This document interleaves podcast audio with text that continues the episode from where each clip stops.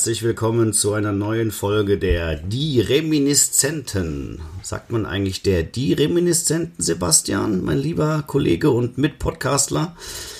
Du fragst den, der immer so gute Noten in der Schule hatte? Ja, genau, den frage ich.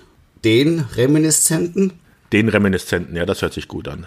Okay, weil haben wir unseren Namen ja schon. Aber nicht verwechseln mit der Website, da sind es nämlich die Reminiszenten. Gut, wo wir das auch geklärt haben, steigen wir doch direkt ein.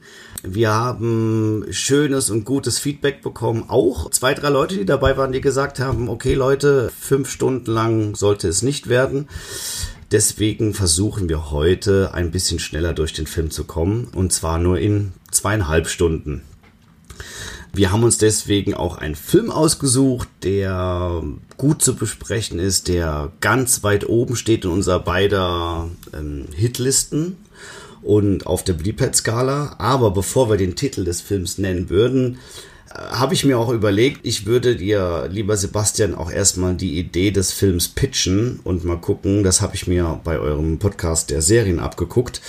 Die Idee finde ich ganz charmant und mal gucken, ob du mir die Kohle dafür geben würdest.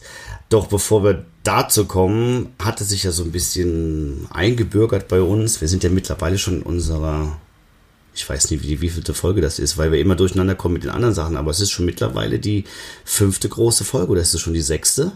Nee, das ist der fünfte große Film. Also die fünfte äh, Folge, wo wir über einen einzelnen. Naja, fünf sprechen. ist schon eine gute Zahl. Also in der Zeit nicht schlecht. Um wieder auf unser bisschen Vorgeplänkel zu bekommen, Sebastian, was für einen Film hast du denn in letzter Zeit gesehen, und warum möchtest du ihn erwähnen? ja, sagen wir es mal so, in letzter Zeit wenig Filme gesehen. Das liegt ja aber auch an der Situation, in der wir uns zurzeit befinden. Und ich habe mir einen Film rausgesucht, den ich in den letzten Tagen gesehen habe, der aber schon aus 2019 ist, der aber vollkommen an mir vorbeigegangen ist. Äh, warum ich den jetzt erwähnen würde, ist, weil der auch mit sehr vielen Personen zu tun hat, die wir auch aus den 80ern aus den 80er Jahren kennen. Und zwar geht es dabei um den Film Supervised. Ich weiß nicht, ob du den gesehen hast. Mm, nein. ein ganz klares Nein. Sagt mir gar nichts. Äh, Supervised ist von, wie gesagt, von 2019. Spiel, da spielen solche schauspielerischen Größen mit wie Tom Berenger, Bo Bridges oder auch Louis Gossett Jr. Okay. Und Regie hat da der Stevie Barron geführt. Stevie Barron, den kennt man von dem ersten Ninja Turtles Film von 1990 oder auch von den Coneheads. Hat er nicht alle Ninja Turtles Filme gemacht? Uh, jetzt fragst du mich fast. Gib mir zwei Sekunden. Ich weiß, dass er den ersten gemacht hat. Ganz großartige Filme, die habe ich echt alle live im Kino gesehen und sogar den dritten, wo sie in Japan Samurais sind. Ja, also er hat auch sehr viele äh, Musikvideos gemacht, also für CC Top, Aha, dieses Take on Me ist zum Beispiel auch von ihm. Aber jetzt, uh, ich glaube, es war nur der erste Turtles. Ich glaube, die nachfolgenden haben andere Leute gemacht. Da bin ich jetzt aber gerade auf dem falschen Fuß. Ist ja auch egal, aber die gibt's auch gerade alle drei, äh, um, um von deinem Film ein bisschen abzulenken. alle drei gibt's äh, bei Amazon gerade zu gucken. Habe ich auch vor kurzem mir wieder zu Gemüte geführt. Und jetzt bitte über Supervised. Genau, Supervised, da geht es halt um Superhelden, die schon etwas in die Tage gekommen sind und alle in einem Altenheim leben. Das für sie, also nur für Leute ist, die halt Superhelden waren in ihrer Jugend oder in ihrem früheren Leben. Und Hauptcharakter ist halt Tom Berenger und der glaubt, dass irgendwas in diesem Altersheim nicht mit rechten Dingen vonstatten geht. Er glaubt, dass äh, die, diejenigen, die dafür zuständig sind, die Pfleger und die Leiterin dieses Heims, einen seiner Kumpel umgebracht hat und will dem Ganzen auf den Weg, äh, auf, der, auf den Grund gehen. Von der Story erinnert es mich ein bisschen an den Baba Hotep-Film. Er fängt richtig gut an, supervised, hat ein paar gute Witze drinne, hat in der Mitte dann so einen kleinen Durchhänger wird dann gegen Ende wieder spannend, wobei dann die Auflösung am Schluss ein bisschen blöd ist. Aber es ist ein unterhaltsamer Film, ist mal wieder ganz nett, die alten Stars mal wieder zu sehen. Und in der jetzigen Zeit, wo halt äh, die Filme doch etwas dünn sind, die Neuerscheinung, kann man sich den doch schon mal anschauen. Den gibt es äh, bei Amazon Prime, wenn man Prime-Mitglied ist, kostenlos zu gucken. Okay, Louis Gossett Jr. hat doch damals, jetzt musste mir mal helfen. Stählerner Adler. Ja, danke. Das habe ich gesucht. Das ist doch der Film, wo dieser junge Nachwuchspilot mit dem Walkman in der Hose. Genau, der dann seinen Vater aus dem Irak oder ich weiß nicht woher befreien ja, will. Das ist auch ein Film meiner Meinung nach, den müssten wir auch mal besprechen. Also der war in meiner Jugend, war das ein sehr wichtiger Film für mich. Ja, also in Folge, ab Folge 50 können wir uns dann solchen Filmen widmen. Oh, oh. Den fand ich echt nicht gut, weil er wirklich so dämlich war, weil der am Ende, also der rettet ja wirklich seinen Vater in dem Film. Ja, okay, dann wünsche ich allen noch eine schöne weitere Woche. Die Folge für heute ist dann vorbei. Da kommen wir, kommen wir lieber zu Filmen, die wir beide gerne mögen. Also, ich habe natürlich auch dasselbe Problem wie du. Ich kann halt gerade auch nicht ins Kino gehen und es gibt jetzt Open Airs Kino, die kann ich auch nur empfehlen. Aber da läuft zurzeit, glaube ich, nur so Sachen wie Harry Potter und Zurück in die Zukunft, habe ich das Gefühl. Die hat man ja auch das ein oder andere Mal schon gesehen. Ich habe aber dank dir, weil du ja diese Woche in unserer Seite diesen Link geschickt hast von den Filmrequisiten versteigern, äh, mhm. äh, Versteigerung, habe ich tatsächlich gesehen, dass die da den Dolch von Auf der Suche nach dem goldenen Kind verkaufen oder versteigern. Mhm. Ja. Ich glaube, es liegt gerade bei 4000 Dollar das letzte Gebot ich möchte mit einsteigen, weil also dieser dieser Deutsch bedeutet, ich habe den Film deswegen noch mal geguckt, weil ich dann so ach mich an den Film erinnert habe und das ist ja auch so ein bisschen Aufgabe dieses Podcasts. Ne? Wir sollen uns an mhm. die Filme erinnern und die uns mal immer was bedeutet haben und ich muss schon sagen, das ist ein ganz ganz ganz großartiger Film. Also auf der Suche nach dem goldenen Kind, das ist voll mit wunderbaren Gags, mit tollen Figuren, mit einer absolut großartigen Geschichte und einem sehr gut aufgelegten Eddie Murphy ja, den Film habe ich wieder gesehen und ich habe ihn total genossen, ihn zu gucken. Im Zuge dessen habe ich natürlich dann auch so wieder ein bisschen Eddie Murphy nachgeguckt und wollte so mal gucken, ähm, was kommt so auf uns zu oder beziehungsweise was gibt zu diesem Film noch zu erzählen. Aber da habe ich gesehen, dass Eddie Murphy gerade Prinz aus Zamunda 2 dreht.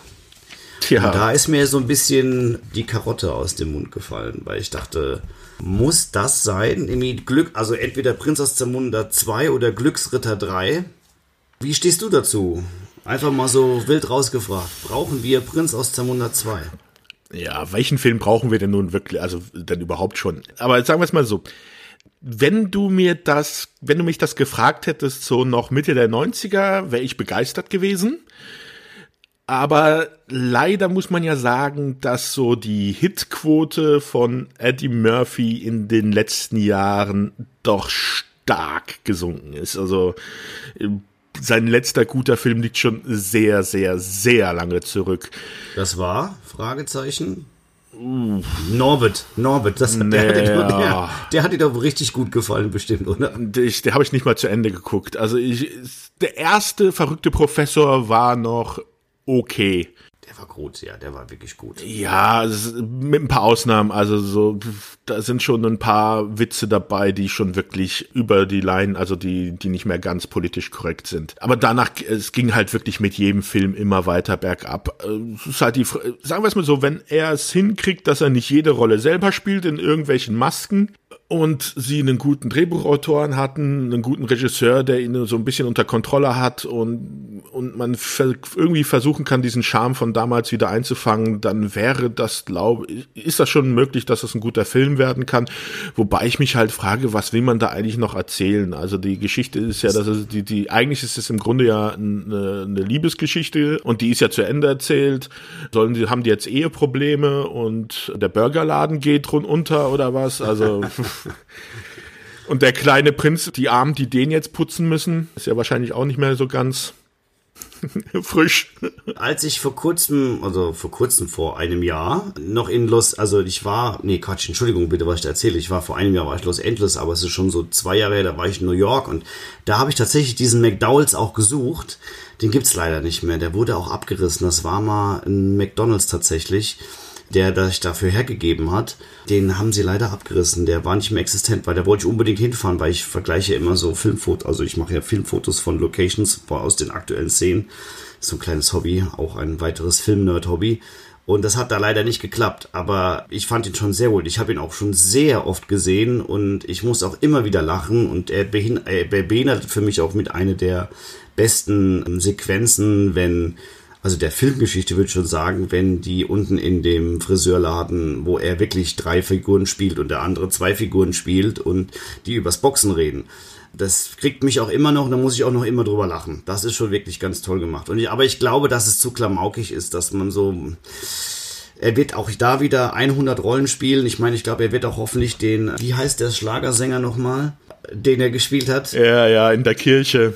Sexel Chocolate. Wie heißt denn dieser Sänger nochmal? Egal. Könnt ihr in die Kommentare reinschreiben. Gut, aber ich glaube, die Figuren, man würde gerne wieder was von ihnen sehen. Das kann ganz lustig werden. Leben Randolph und Mortimer eigentlich noch? Wahrscheinlich sind die beide schon tot, die Schauspieler, gell? Hm, wahrscheinlich ja. Ja, aber die, die, die würde ich vermissen, glaube ich tatsächlich auch. Fand ich einen sehr guten Running Gag. So viel zu dem Thema. Wer da noch mal sich ein bisschen rein vertiefen möchte, da gibt es jetzt wirklich diverse Artikel auch im Netz aber auch wirklich nochmal ans Herz gelegt sei dein toller Link der Versteigerung der Filmrequisiten. Das ist ja auch so ein bisschen Thema, dieses nostalgische Filmliebhabertum, das wir da, was wir beide ja auch haben, ist schon toll so zu sehen, was für Sachen wirklich verkauft werden. Ich bin mir nicht so hundertprozentig sicher, ob das alles original ist. Ja, doch, die sind darauf spezialisiert, die machen das immer wieder. Ich meine, da ist die Nostromo dabei. Genau. Alter, ich hoffe, ich krieg sie. Ich hoffe, ich krieg sie. Sind Ach nur 150.000 Dollar. Nee, nee, nee, nee. Mittlerweile steht das, also als ich das letzte Mal gucke, steht die bei 500.000, das letzte Gebot. Ah, schade, dann bin ich raus. Aber es sind noch ein paar zurück in die Zukunft Requisiten dabei. Also auch diese Flugblätter von Bürgermeister Goldie Wilson. Ich glaube, allein die kosten ein Blatt Papier 800 Dollar. Also, aber gut, ich meine, ich hätte es auch bezahlt. Ich würde auch vierstellig dafür bezahlen, wenn ich das Geld hätte. Ja. Habe ich nicht, deswegen muss ich hier diesen Podcast machen für, für 200 Leute. Bitte, hört euch den an, empfehlt ihn euch, wir sind davon abhängig. Was, wie bitte? Oh mein Gott, dann sehe ich aber schwarz für unsere Zukunft. ja, auf jeden Fall. Nun gut, lieber Sebastian, ich wollte dir ja einen Film pitchen. Mhm. Den, wo er eigentlich schon alle wissen, um was es geht, weil es ja im Titel der Folge steht. Das ist total dämlich, dann eigentlich hier den Film zu pitchen, oder? Ach, kannst ja trotzdem machen. Ist ja vielleicht ganz lustig. Dann machen wir es einfach so, wir stellen es einfach vor, dass in einem schönen, sonnigen Tag irgendwo in Los Angeles in so einem Café trifft sich ein Autor, Pärchen, sind ja zwei Autoren, treffen sich mit einem Produzenten und das ist so 1986 wahrscheinlich oder 1985. Die sitzen da, trinken Kaffee und dann sagt das Autorenpärchen, also wir sind nicht zusammen, sind zwei Jungs und die sagen dann, also wir würden hier gerne einen Film drehen über zwei Vollhongs, die drohen in Geschichte durchzufallen. Daraufhin reisen sie durch die Zeit, holen sich verschiedene wichtige Persönlichkeiten der Zeitgeschichte, um ihr Referat zu retten. Die große Abhängigkeit dabei besteht, falls sie durchfallen, würde die Welt zugrunde gehen. Das finde ich ist ein Twist am Ende. Da muss man sich vorstellen, wie der Produzent geguckt hat, der diese Geschichte gehört hat und gedacht hat, mm, okay, ja, klingt toll ist wahrscheinlich genauso begeistert wie der junge Mann, der sich angehört hat, dass zwei Leute einen Film über einen Tornado machen wollen, in dem Haie wohnen. Und das auch sehr erfolgreich geschafft haben, dass dieser Film auch sieben Teile bekommen hat oder acht sogar. Ne? Ich glaube, bei dem Pitch wäre es von Vorteil gewesen, wenn man dann dem Produzenten einfach noch ein bisschen viel Alkohol in den Kaffee reingeschüttet hätte. Mitunter. Natürlich ist jetzt klar, um was wir reden. Wir reden über Bill und Ted's Excellent Adventure, wie er im Original heißt, und auf Deutsch heißt er Die verrückte Reise durch die Zeit, was noch ein okay Titel ist für deutsche Übersetzungen. Da haben wir ja in unserem Podcast schon schlimmere Dinge erlebt. Ich hätte, man hätte sich nicht wundern können, wenn es hieß, zwei Pfeifen orgeln durch die Zeit oder zwei Tieflieger fahren im, im, im Hühnerstall Motorrad. Das hätte wahrscheinlich auch gepasst. Oder wäre möglich gewesen 1986 beziehungsweise 87 ist er ja gedreht worden. Ne? Wir sind 87 und 88 ist er rausgekommen. Ja, aber man merkt halt schon, dass sie ein kleines Problem mit dem Titel dann hatten, weil ja, was ja viele auch wissen, dass ja ein zweiter Titel, zweiter Film rausgekommen ist. Und dadurch, dass man halt ja den ersten Titel dann so verändert hatte, konnte man dann den zweiten Film nicht mehr den Titel so ganz so gut übersetzen und deswegen ist dann ja aus Bill und Ted's Bogus Journey Bill und Ted's verrückte Reise in die Zukunft geworden, obwohl sie ja nicht wirklich in die Zukunft reisen. Richtig. Das hat nicht so richtig was. Man hat auch eh sich nicht ganz so dran gehalten, dass das auf das DVD oder sagen wir mal VHS-Cover zeigt ja eine Szene aus der Schulaula, die es überhaupt so gar nicht gibt in der finalen Szene. Ne? Das ist aber das englische, die Genau. englische Videohülle. Also bei uns war es ein anderes Cover. In England haben sie aus einer geschnittenen Szene dann halt was genommen. Aber würde ich sagen, fangen wir mal an, wie wir immer bei uns anfangen. Und zwar den Leuten, die dafür verantwortlich sind für den Film, oder? Ja, ich würde sogar schon ein kleines Fazit vorwegziehen. Es ist wirklich einer der lustigsten Filme, die ich so gesehen habe. Und ich habe ja schon erwähnt, dass der bei uns beiden sehr weit oben steht in der Beliebtheitsskala. Wir haben uns natürlich den Film auch ein bisschen ausgesucht, weil wir natürlich jetzt auch wissen, dass ein dritter Teil im Anflug ist. Der erste Trailer war jetzt schon zu sehen und er lässt mich persönlich noch so ein bisschen zwiegespalten sitzen. Kann ganz groß werden, kann aber auch voller Schuss in die Tonne sein. Aber nichtsdestotrotz ist die Nostalgie wieder aufgeflammt und ich habe mir den Film auch wieder begeistert angeguckt und musste auch äh, immer wieder schallend lachen, weil ähm, ja, ein toller Film ist. Und deswegen haben wir uns auch heute ausgesucht zu besprechen. Die Menschen, die hinter diesem Film stehen, sind der Regisseur zum Beispiel, der ist, lieber Sebastian, Das ist ein gewisser Stephen Herrick. hat was gemacht. Ich habe mir ein paar Sachen aufgeschrieben, mal gucken, ob du genau dieselben Sachen rausgeschrieben hast, die ich rausgeschrieben habe. Er war auch als Produzent unterwegs. Da hat er, zum Beispiel bei der Serie MacGyver hat er einige Folgen produziert. Aber als Regie kenne ich ihn halt noch aus Quitters, den ersten Quitters-Film. Dann, Sehr guter Film. ja, die Mighty Ducks. Habe ich mir auch rausgeschrieben. Die drei Musketiere, diesen Schmachtfetzen mit, de, mit dieser Musik, wo Brian Adams. Brian Adams zusammen mit äh, noch zwei anderen, jetzt weiß ich gar nicht, Rod Stewart und ich weiß gar nicht, wer, wer der dritte war, dieses Lied dazu beigetragen Sting. haben, wo sie, stimmt, Sting, wo ja diese ganzen jungen Stars, so nicht Charlie Sheen, Zu, äh, doch, doch, Charlie. George Sheen, Kiefer Sutherland und sowas mitgespielt haben, ja. Oliver Platt und Chris O'Donnell. Ja, dann 101 Dalmatiner, die Realverfilmung mit Glenn Close war das, oder? Ja, genau. Und er hat noch Regie geführt bei einem Film mit Mark Wahlberg, den ich echt gern mag. Das ist der Film Rockstar, der ja so ein bisschen die Geschichte von Judas Priest so aufgegriffen hat, äh, nachdem Rob Halford die Band verlassen hat und sie dann ja einen neuen Sänger gesucht haben. Ja, was ich mir noch rausgeschrieben habe, ist, er hat doch ein, zwei Folgen der Rush Hour Serie gedreht. Wo ich, da war ich so ein bisschen geschockt. Da gab's eine Serie. Ja, genau, deshalb selber habe ich auch gedacht. Irgendwie Filme okay, eins und zwei okay, aber eine Serie braucht das wirklich. Das ist genauso schlimm, wie dass es jetzt so eine neue MacGyver-Serie und eine neue Lethal Weapon-Serie gibt. Also das kann ich nicht gucken. Da ist mir, da wird mir übel. Ja, aber es kommt ja auch ein neuer Lethal Weapon Film. Aber auch, aber ohne die beiden wahrscheinlich, ne? Oder Doch, machen die sind beide mit dabei, aber sie werden wahrscheinlich nicht so, also nicht den ganzen Film über die Das- Hauptrollen sein. Das brauchen wir doch nicht. Egal. Also dann nennt dann nenn's doch anders, aber gut, ist da- das Thema hatten wir ja schon. Ich würde auch dann gleich zum Kameramann kommen. Also Stephen Herrick können wir abhaken, ist ein guter Regisseur, der hat viele schöne Filme gemacht. Die drei Musketiere werden ja später nochmal wichtig. Aber der Kameramann Tim Surstad hat zum Beispiel auch Critters gemacht. Ich glaube, da haben sie sich kennengelernt. Irgendwie, Das ist auch wirklich ein toller Film. Den sollten wir tatsächlich mal hier besprechen. Der hat ja auch viele Freunde in, in unseren Kreisen. Und was Tim Surstad noch gemacht hat, ist The Wedding Singer. Ist einer Ja, meiner ja. liebsten Adam Sandler Filme. Der hat einige gute Filme gemacht, aber das ist irgendwie so der beste gewesen. Den gucke ich auch heute noch gern und das ist auch mal so ein, endlich mal so ein Film, so ein Liebesfilm, den man auch als Mann gut gucken kann. Der hat dann eine große Schnittmenge für Frauen und für Männer. Toller Film. Ich gehe direkt weiter zum Szenenbildner. Hast du den auch Warte, warte, noch, Warte, äh, oh, noch, hast du noch ich habe noch, ich hab noch zwei Filme für Surstad. Ja. Und zwar einmal Mannequin, vielleicht auch ein Film, den wir immer besprechen werden. Oh, das stimmt. Und ein, ich glaube, ein Film, ja, wo man sich fragt, warum der Kameramann das nicht gesehen hat oder dann Leute später dann im Schnitt die Endszene von Teen Wolf, wo er ja auch Regie geführt hat. Ich weiß nicht, ob du diese Geschichte kennst. nee.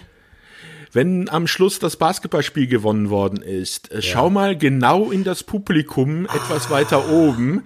Ja. Das könnte auch jemand aus unserem Freundeskreis sein. Denn da steht einer und lässt sein bestes Stück raushängen. Das kenne ich doch. Also du musst, ich, ich, ich, ich habe es ein bisschen verdrängt. Aber das ist richtig, ich habe den Film schon mehrfach in Zeitlupe am Ende geguckt, weil ich echt gesucht habe. Es ist aber es ist tatsächlich jemand ganz klar zu sehen, in der großen Endtotalen, da hängt der aus der Hose. ja, ja.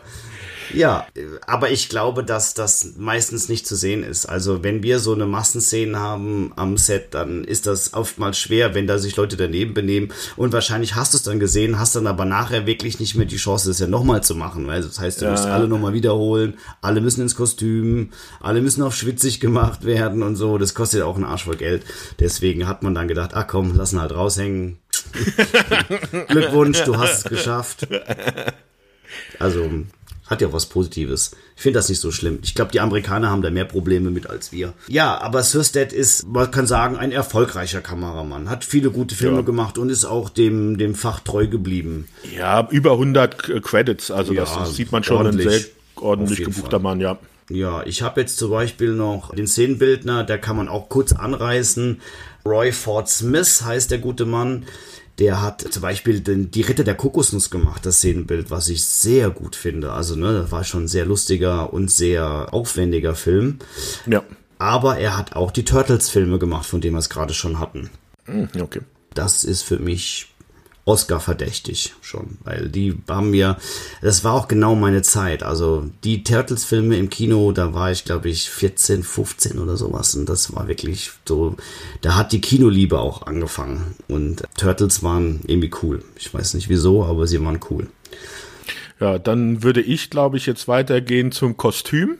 Ja. Weil wer hat denn bitte dieses T-Shirt von Bill verzapft? Also der gute Bill trägt ja so ein echt kurzes Hemd, bauchfrei. Also ich muss sagen, in den 80er Jahren, ich erinnere mich an keinen Bekannten, der so rumgelaufen ist. Du irgendwie? Ja, aber in Amerika, also Kalifornien, kann ich mir das schon eher vorstellen. Aber wir hatten auch ein paar optische Fouls dabei in unserer Zeit.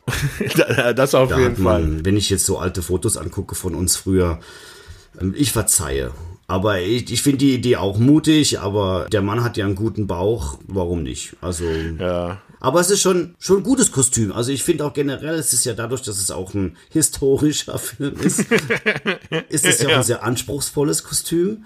Sehr unterschiedlich, ja. Total, irgendwie unterschiedliche Stile, keine Frage. Aber das ist ja dann auch wieder die Kunst von einem Kostümbildner, das so zu machen, dass man das sofort erkennt, dass man dann auch keine Fragen, also Jean d'Arc sieht wie Jean d'Arc aus, Genghis Khan wie Genghis Khan und Mozart, äh, Beethoven wie Beethoven, ne? Und, ja. und das muss man schon schaffen, dass da keine Verwirrungen aufkommen. Und die beiden Jungs sehen halt auch so aus, wie halt so zwei Bekloppte aussehen und ja. sind ja auch ikonisch. Also das sind ja auch alles so Kostüme, die man sofort erkennt. Wenn Leute das an Karneval anziehen, dann weiß man sofort, okay, das sind Bill und Ted. Ja. Das finde ich schon ganz gut, wenn man das geschafft hat. Und wir haben den Namen noch nicht gesagt, ne? Doch, Jill M. O'Hannison. Die hat hauptsächlich eigentlich bei Fernsehproduktionen gearbeitet. Das sind somit die, dieser Bill und Ted, sie hat nur beim ersten Film das Kostüm gemacht, ist so eine Ausnahme. 40 Days and 40 Nights ist noch ein Film, wo sie mitgearbeitet hat. Ab den 2000ern dann eigentlich nur noch Fernsehserien, aber da dann zum Beispiel auch recht bekannte wie Six Feet Under, Dexter oder jetzt auch dem Let's die Preacher-Serie. Oh. Also die arbeitet bis heute noch. Eine gute Eigentlich ganz ordentlich. Ja, ja, ordentliche Arbeit, ja. Also auf jeden Fall. Irgendwie, das hat sie auch damals gut gemacht. Ich könnte noch ganz kurz die visuellen Effekte ansprechen, bevor wir zu den etwas wichtigeren Leuten kommen. Mhm. Barry Nolan, der hat zum Beispiel bei Dune, also den von David Lynch und bei Flash Gordon die Effekte gemacht. Und ich finde, genauso sehen die auch bei Bill und Ted aus. Also, wenn man mir drei Filme zeigen würde, sagen würde, wer, ja, das sind dieselben Effekte. Aber die sind gut, also die sind nicht schlecht. Das ist jetzt nicht abwertend gemeint, sondern eher zu der Zeit ist das schon nicht so ohne gewesen. Und ich glaube, dass man auch nicht viel Geld hatte für visuelle Effekte aber die sind gut und die funktionieren immer heute noch. Und das finde ich ist ein gutes Indiz für gute Effekte, wenn es heute noch so ist, dass man sich denkt, okay, mm. ja, du machst es immer, weil du halt kritischer Mensch bist, aber ich kann mich da schon verlieren. Ich bin da ein bisschen romantischer als du, glaube ich. Ja, ich glaube, da können wir dann drauf eingehen, wenn wir durch den Film gehen, auf die ja, auf jeden Fall. Effekte. Die kannst du dann auseinanderbauen. Ja. Ja, also dann bei den Produzenten ist mir es ein bisschen schwer gefallen. Da ist halt ein wen hast du da rausgefunden? Ich glaube, einer ist wirklich sehr bekannt, der Rest ist so eher. Ja, Scott Coop ist der, den ich erwähnen würde. Den Rest, glaube ich, den kann man ähm, hinten runterfallen lassen. Ist das auch der, den du rausgesucht hattest? Nee, ich hätte jetzt Ted Field rausgesucht, weil der zum Beispiel okay. auch, also auch so gerade aus diesem Nerd-Genre kam, die wie die Rache der Eierköpfe hat er produziert okay. und sowas und so. Übrigens auch wieder ein toller Titel. Nerds in Englisch. Die Rache der Eierköpfe auf Deutsch. Ja, das liegt aber auch daran, dass zu der Zeit äh, Nerd noch kein Ausdruck in Deutschland war. Das ist richtig, aber naja, Eier, egal. Es gibt schlimmere Beispiele. Aber Ted Field hat super viel gemacht, auch gerade Jumanji und sowas. Also der ist heute Ja, da hat er aber zum Beispiel auch mit Scott Coop zusammengearbeitet. Genau, das kann sein, ja, genau. Ja. Das kann sein. Ja, Scott Coop zum Beispiel hätte ich jetzt noch erwähnt, weil der halt auch andere bekannte Filme noch gemacht hat, auch neuere. Zum Beispiel war der auch Produzent bei Last Samurai, bei den Riddick-Filmen oder dann aber auch bei Julia Roberts, die Braut, die sich nicht traut. Also der war ist auch sehr, ja, Genre unabhängig ist der doch schon durch alles gelaufen. Ja, das kann man sagen. Wie der Hauptdarsteller. Der ja, da, da, ja. Der ist ja auch ein Paradebeispiel dafür. Genau, ich habe dann noch die Autoren. Ja, das sind ja die wichtigsten. Die wichtigsten. Die haben diese tolle Geschichte geschrieben, das finde ich auch. Und Chris Madison und Ed Solomon, so die zwei Jungs haben da damals in diesem Café gesessen und haben ihren Film gepitcht. Und sie müssen so überzeugend gewesen sein, dass dann die Produzenten, und das ist wahrscheinlich die zwei Jungs, die wir gerade genannt haben, gesagt haben, okay, das klingt doch ordentlich. Wenn wir jetzt natürlich noch viel tiefer in die Recherche gehen würden, würden wir wahrscheinlich mehr über die Entstehungsgeschichte rausfinden. Das ist nicht ganz so einfach. Es gibt jetzt also nicht so viel Literatur. Ich habe also ganz wenig nur gefunden. Ja, aber das würde ich sagen, machen wir nach den Personen dann die Entstehungsgeschichte. Ja, ja, auf jeden Fall. Ja, es geht ja. nur darum, dass es ja relativ schwierig war, rauszufinden, wie das jetzt wirklich abgelaufen ist, weil ich erzähle jetzt schon, dass sich da treffen. Wahrscheinlich hat das Treffen nie stattgefunden, aber irgendwann müssen sie ihre Idee ja erzählt haben. Das finde ich eigentlich einen immer sehr wichtigen Moment im Entstehungsprozess eines Films. Nur gut, die beiden, um kurz zu erwähnen, was sie so gemacht haben. Bei, das Schmunzeln kommt nicht von ungefähr. naja, Chris Matheson hat dann auch den Goofy-Film gemacht. Ja, äh, aber, äh, aber, noch ein Film, den ich echt mag, ist Mom und Dad retten die Welt. Das war so ein HBO-Film oh, ja. in den 80er Jahren. Ich vergaß. Und der war wirklich gut, den mochte ich auch, aber er hat halt auch den Goofy-Film gemacht. und da war ich dann schon so wichtig, da habe ich auch so, oh, geguckt, als ich gesehen habe. Der hat auch echt wenig Einträge aus Autoren. Ja. Ich habe jetzt noch nicht rausgefunden, was er aktuell macht, ob der Dokument, also ob der irgendwie um die Welt reist und aus irgendwelchen Dingen Häuser ja. baut oder sowas, kann sein, aber. Bill und Ted 3 hat er ja geschrieben. Also. Ist richtig, beide sind zurückgekommen, das ist richtig, aber es wäre auch falsch gewesen, die Jungs nicht mit an Bord zu nehmen bei Ed Solomon, der hat schon ein bisschen mehr gemacht, ne? Der ist ein bisschen erfolgreicher. Ja, aber das sind jetzt auch, also sagen wir es mal so, er hat halt Super Mario Brothers mitgeschrieben. Und dass du da, dass du da lachst, finde ich nicht okay, weil der Film ist echt gut. es ist Dennis Hoppers beste Leistung, die er je abgeliefert hat. Ja, ich glaube, da bist du einer, der mal gegen irgendwie Millionen oder sowas ich durfte Dennis Hopper sogar mal auch mal kennenlernen, irgendwie, aber nur ganz kurz. Der lief mal mir vorbei bei Straight Shooter. Da war ich auch nicht mit dem Team dabei, sondern habe ich nur Leute besucht. Und das war so ein Film, der hier in Deutschland gedreht wurde, auch unter deutscher Produktion. Und da lief Dennis Hopper an mir vorbei und da war ich schon ziemlich beeindruckt. Der hatte so ein Humidor dabei mit Zigarren und so. Die sind halt immer, also Dennis Hopper. War ja. eine tolle, beeindruckende Persönlichkeit. Sehr nett, also so auf den ersten Eindruck sehr nett, aber wie gesagt, er ist auch nicht zu mir gekommen, hat gesagt, Alex, altes Haus, wie geht's dir? Sondern er ist an mir vorbeigelaufen und hat mir ein Lächeln geschenkt, das war's. Ich glaube, äh, wenn das anders gewesen, wenn es so gewesen wäre, dass er dich, äh, na Alex, altes Haus, ich glaube, dann wärst du wahrscheinlich auch äh, umgefallen. Wahrscheinlich. Er wirkte sehr sympathisch, so wie manch anderer. Hören wir jetzt damit auf. Aber was wollte ich genau sagen? Also Super Mario Bros., okay, also da gibt es zwei Meinungen, dann ist das, das halt so. Ich fand den gar nicht so schlecht. Kann man übrigens auch gerade sich vergewissern. Ich glaube auf Amazon Prime, ne? Oder ist der auf Netflix gerade? Oh, fragt mich nicht. Ich glaube, er ist auch auf, auf Amazon Prime, kann man sich den nochmal angucken und da kann man sich selbst ein Bild machen. Er hat überhaupt gar nichts mit dem Computerspiel zu tun, außer mit den Namen und dem Beruf der beiden aber so irgendwie hat er mich entertained. Ich weiß auch nicht. Aber Ed Solomon hat noch zwei Filme geschrieben, die ich persönlich sehr gut finde und wirklich also okay. über, über Überraschungsfilme waren. Jetzt bin ich gespannt.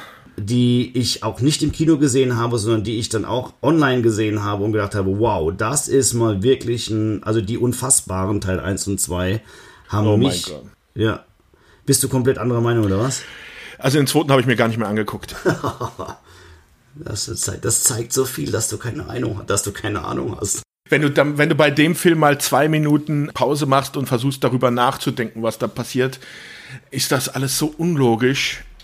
Na, ich fand das mit dieser Zauberwelt, das hat mich, der hat halt gute Twists der hatte ich also, ich fand, ich konnte mich darin verlieren. Es äh, liegt vielleicht auch darin, dass ich ein sehr begabter Kartentrickzauberer bin. Man kennt dich auf allen Bühnen Deutschlands. Ja, ich kann jetzt fast bis zu acht verschiedene Kartentricks, die ich mir in der Corona-Pause angeeignet habe. Aber, nee, ich fand, weiß nicht, mich haben die, mich haben die Filme überrascht. Ich hätte es auch nicht gedacht, dass es so ausgeht und ich mag, wenn Filme mich dann so am Ende überraschen und ja, aber wenn er dir nicht gefallen hat, das ist ja auch egal. Ja. Dann gucken wir die halt nicht, dann gucken wir andere Filme zusammen. Aber vielleicht noch, was er noch geschrieben hat. Ja. Er hat mit beim ersten Man in Black Film mitgeschrieben. Richtig. Und dann auch wieder einen Film, den ich nicht mag, nämlich die Neuauflage, also die, jetzt nicht die allerneueste, aber die, die in den, in den 2000ern, Drei Engel für Charlie. Ja, ach, die waren auch irgendwie schwach. Wurde jetzt dann nochmal neu verfilmt und das war. Genau. Habe ich dann auch, dem habe ich ent, entsagt. Ja. Obwohl der hier in Berlin gedreht wurde und ganz viele Leute aus dem Team, die, also ich kenne ganz viele aus dem Team, die haben auch gesagt, das wäre alles irgendwie ganz nett gewesen, aber ich weiß nicht, das braucht man irgendwie auch nicht mehr. Und so, das ist so. Das passt eher in die 70s, da war das cool irgendwie, aber jetzt ist das irgendwie vorbei. Meine Meinung. Dann haben wir angeblich das Team durch. Ja. Müssen wir ja ganz dringend zu den Schauspielern kommen. Ja. ja. Dann fangen wir doch mit dem einfach an, mit Al Leon. Also der den Genghis Khan spielt. Der Typ heißt L. Leon. Den hat jeder schon mal gesehen, der nur einen, einen, einen Film in den 80ern gesehen hat, wo ein Asiate auftaucht. Ja, ich wollte gerade sagen, da war der nämlich in jedem Film mit dabei. Das ist so das typische asiatische Verbrechergesicht, okay. um es halt noch mehr zu stilisieren. Aber er, er, hat auch, bei Big Trouble Little China hat er dann eine gute Rolle, oder? Oder ist er da auch einer von den, von den Bösen? Da ist er einer von den Rot, hat einen roten Turban, ah, also gehört zu okay. den Bösen. Mann, ja, und sehr schön finde ich halt, dass er ja bei Stirb langsam im amerikanischen Original, den heißt sein Charakter Uli. Richtig. Das Weil das ja gut. alles Deutsche sind. Ja, ja, Ganz klar. Ganz klare Deutsche. Hat er aber auch die beste Szene in dem ganzen Film, finde ich. Also, naja, nicht des ganzen Films, aber eine der besten Szenen, wenn er da auf äh, Ausguck geht, oder beziehungsweise er macht sich ja irgendwie schussbereit, wenn der die Polizei anrückt, dann schließen die ja alles und so und dann sitzt mhm. er da und isst und holt sich so einen Riegel aus der, aus der Schokoladenbar irgendwie. Das finde ich, das hat so Ha, man erinnert sich sofort an dieses Gesicht von dem Typen. Ja, also der wurde ja wirklich in den 80ern für alles gecastet, weil er halt auch mit diesem Genghis Khan Bart, den er ja auch wirklich äh, privat hatte ja. und dann auch noch Martial Arts beherrscht hat, konntest du den halt wirklich in allen Filmen in den 80ern, wo du sowas gebraucht hast, super einbauen. Also das Gesicht kennt man auf jeden Fall. Ja, der arbeitet auch heute noch. Also sein letzter Eintrag ist jetzt ein Film, der jetzt rauskommt, das bei Midnight, der ist 2020 produziert. Also der dreht heute noch, obwohl der gute Mann jetzt auch so langsam an die 70 Jahre herangeht. Ja, Hauptsache, er kann noch irgendwie super schreien und ja. trägt das Bein noch über seinen Kopf. Sehr interessant finde ich auch, dass er halt bei Camera Grip, also in der Kameraabteilung hat er angefangen. Dann war er wahrscheinlich Kameraassistent. Oder Materialassistent. Grip müsste Materialassistent sein, ja. Nee, Grip, Grip ist Kamerabühne. Bühne, okay. Das sind die Jungs, die den, die, die Dollys und äh, Schienen Schieben, aufbauen ja. und die Stative aufbauen. Ja, ja. Man nennt sie auch gerne die fürs Grobe zuständig sind. Oh ja, da kenne ich auch noch Geschichten. Als ich in München ja, bei Ari gearbeitet hatte, da hatten wir dann mal, da war ich auch eine Zeit lang bei der Bühnenabteilung. Und ich weiß noch, da sollten wir dann bei so einem Werbedreh, den sie gemacht haben, haben wir Sachen hingebracht und ich saß dann bei den ihrem Bühnenchef mit im LKW wer wieder gerade dann halt auf dem Weg dorthin war und der mitten durch die Münchner Innenstadt und er war dann der Meinung, der muss sich jetzt gerade mal bei der Fahrt eine Tüte drehen äh, mit Zeug, das er aus Nepal mitgebracht hat und brettert dann mit 80 mit dem LKW durch die Innenstadt und dreht sich eine Tüte. Da habe ich mein Leben schon auf Wiedersehen gesagt. Ja, das, so sind nicht alle, aber wie gesagt, es ist oft so, dass Gripper oder das Grip-Department meistens für das Grobe steht. Zu mir wurde immer gesagt, wenn du mit anfasst, dann ist es so, wie wenn zwei loslassen. Das kam immer aus dem Grip-Department zu mir. Weil die halt auch wirklich die ganz schweren Dinge getragen haben. Und oftmals ist es so, zum Beispiel der Kameradolly, des, der, der hat halt vier Griffe an jeder Ecke ein und den muss man mhm. dann meistens Treppen hochtragen. Und das Ding ist wirklich sau, sau schwer. Ja, das ist das zu viert fast kaum zu tragen. Und immer wenn ich meine Hilfe anbot, sagt man lieber, nee, nee, hol mal jemand anderen.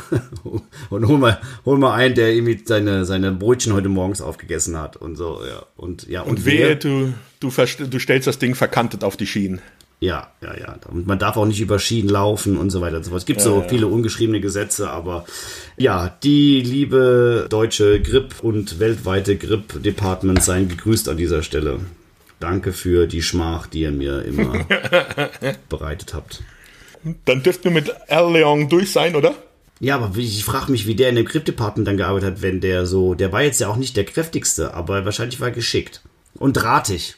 Wahrscheinlich hat der schon ordentlich Muskeln unter dem Ärmel. Man ja. sieht es wahrscheinlich noch nicht so sehr. Gut, dann kommen wir zu Rufus, oder? Ja, gespielt von George Carlin.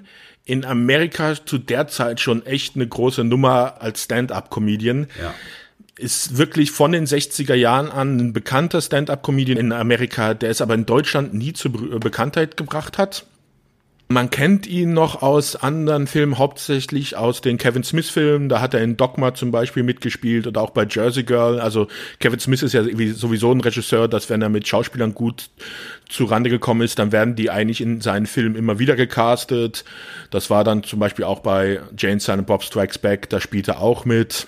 Ja, ich fand auch der, also das, ich habe mal so mal Stand-up von ihm mal geguckt. Das hat auch deswegen in Deutschland nicht gezündet, weil er meistens also auch sein Programm oftmals sich um die englische Sprache auch kümmert. Das ist ja so ein Sprachwissenschaftler ja. gewesen und das kannst du halt in Deutschland nicht über, also das verstehen wir ja nicht. Also das, ja. das ist ein bisschen für Literaturforscher vielleicht interessant, aber äh, für uns, unser eins irgendwie, da zieht eher die Fäkalwitze. Ja, aber also wer des Englischen mächtig ist, der sollte sich auf jeden Fall mal was von ihm angucken, weil das ist echt gut, sein Programm. Also äh, 60er Jahren noch ein bisschen ruhiger, aber es wird halt immer zynischer und immer ja schon ein bisschen düsterer mit den späteren Jahren. Es ist auch so, dass er 1978 vor das US Supreme Court wegen eines seiner Comedy-Routinen musste, nämlich er hat so einen, das ist echt ein lustiges Stück, das heißt Seven Dirty Words. Da geht es um Wörter, die du im Fernsehen oder im Radio nicht sagen darfst. Und er verwendet natürlich alle und noch viel mehr. Und äh, das ist dann so weit gegangen, dass er halt sogar vor Gericht deswegen musste, wo dann geklärt werden sollte, ob das noch okay war, was er gemacht hat oder nicht. Okay. Jetzt sind wir schon wieder bei 45 Minuten, wa? Ja, aber das ist, wir waren schon, wir waren schon länger. Wir, muss, wir müssen auch diese Leute erwähnen. Genau. Wir, wir lassen ja die anderen 20 Schauspieler raus. Okay, ja. aber George Carlin, das Gesicht kennt man auf jeden Fall. Also der ist auch so ein typisches 80er, 90er Jahre Gesicht. Ja, leider schon 2008 verstorben, sollte man vielleicht ja, noch erwähnen. Das stimmt, leider, weil der hat uns viel Spaß bereitet. Und er wäre auch, er wird, glaube ich, auch schmerzlich vermisst im dritten Teil. Das ist, ja. Ich glaube, er würde sich darüber freuen, wenn er wüsste, dass es einen dritten Teil gibt. Kommen wir zu Bill. Bill gespielt von Alex Winter. Oder wie ist sein Kampfname, lieber Sebastian? Äh, Bill S. Preston, das Nashorn, oder? Nee, das Nashorn Logan. Er wäre die Herrscher über die Sülznasen. Ah ja, ich habe halt in letzter Zeit nur auf Englisch geguckt, den Film, deswegen bin ich da etwas. Ah, oh, der Herr hat nur auf Englisch geguckt. Ich, ja, da werden wir auch noch zu sprechen kommen ja, auf die Übersetzung, weil Punkt. da gibt es ein paar sehr interessante Punkte, ja. Da gibt es wirklich sehr interessante Punkte, aber gut, er ist der Herrscher über die Sülznasen. Und eigentlich ist Alex Winter, um ihn wir können nicht so richtig mega viel über ihn sagen. Er hat einen großartigen Film, war er noch mit dabei. Auch einer meiner Lieblingsfilme, das ist The Lost Boys. Ja, da spielte aber auch eigentlich nur eine Nebenrolle. Äh, richtig, eher so in einem im Hintergrund. Aber äh, ich war tatsächlich letztes Jahr, habe ich ja schon vorhin erzählt, in Kalifornien und ich bin nach Santa Cruz gefahren und Santa Cruz, dieser Boardwalk, ist halt auch so das Hauptmotiv gewesen, wo dieser Film gedreht wurde und oh Mann, es sieht halt immer noch so aus wie damals bei Lost Boys und ich habe das auch alles wiedererkannt und dieser ganze Rummel und so, es war ganz toll und ah, kann ich jedem nur mal empfehlen, da hinzufahren, wenn das wieder irgendwie möglich ist auf dieser verrückten Welt gerade.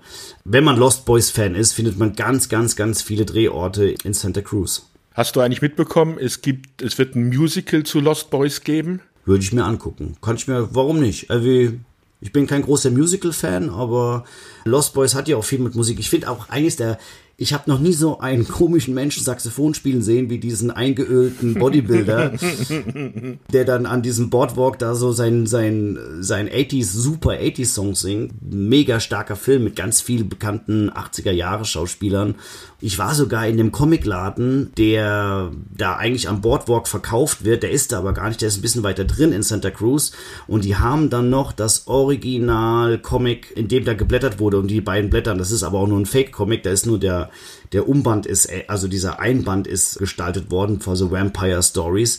Das haben sie da. Und wenn man ganz, ganz lieb fragt, darf man sogar mal in die Hand nehmen. Und da bin ich sehr stolz drauf. Aber Lost Boys wollten wir eh nochmal besprechen, weil ja. das ist ein mega Film. Also auch gerade, ich glaube, den finden wir beide ja auch richtig gut, oder? Ja, ja, ja, ja. ja. Gut, kommen wir weg von Lost Boys. Und Alex Winter ist jetzt aktuell so ein Doku- und Kurzfilmregisseur. Hat auch ein bisschen Fernsehserien gemacht. Werbung hat er noch recht viel gemacht. Genau, Werbungs Werbespots und ja, aber sonst kann man jetzt nicht mehr so mega viel sagen. Er hat jetzt halt wieder seinen Auftritt im dritten Teil von Bill und Ted.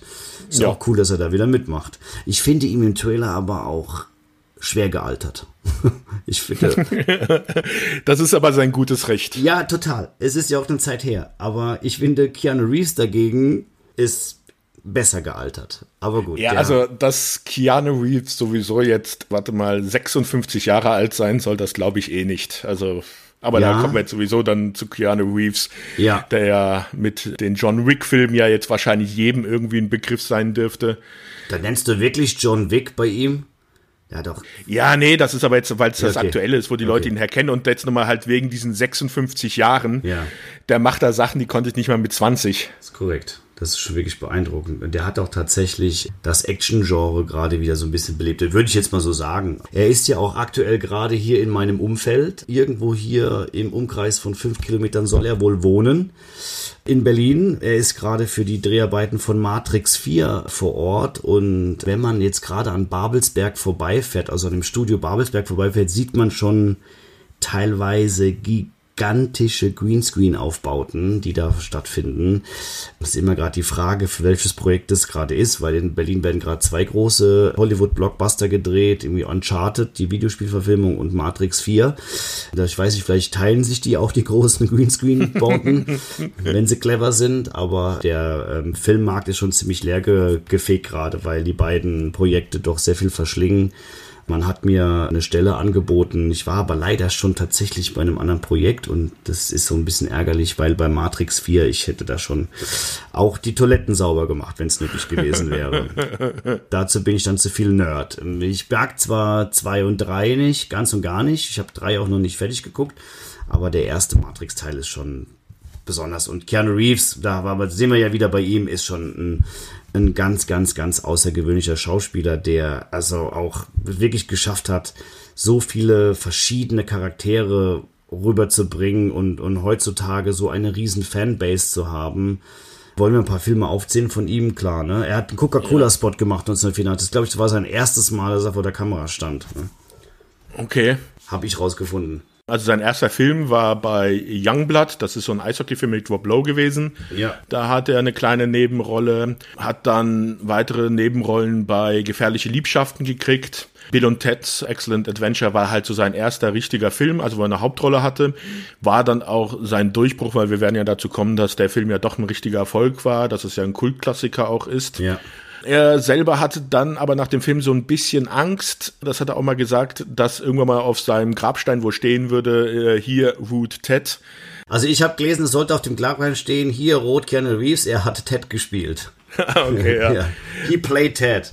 Ja, man muss halt sagen, diese Rolle hat, ist, ist ihm halt sehr lange nachgehangen. Ich glaube, das liegt, deswegen hat er auch viele Rollen dann auch angenommen, die doch schon etwas anders waren, um halt so ein bisschen dann auch davon wegzukommen. Nicht, dass er es jetzt nicht schlecht fand, dass er da mitgemacht hat, sonst hätte er ja beim zweiten Teil nicht mehr mitgespielt. Aber er hat schon versucht dann zu zeigen, dass er auch was anderes kann. Hat bei Bram Stokers Dracula mitgespielt. Gefährliche Brandung, also. Gefährliche Brandung, ja, ja. super Catherine Bigelow-Fan. Ja. Dann so sein nächster gro wirklich großer Erfolg dürfte dann Speed gewesen genau. sein. 94. Wo er dann auch gezeigt hat, dass er halt Action kann. Auch sehr gut. Ja, mit Sandra Bullock. Dann gab es aber auch ein paar kleinere Flops.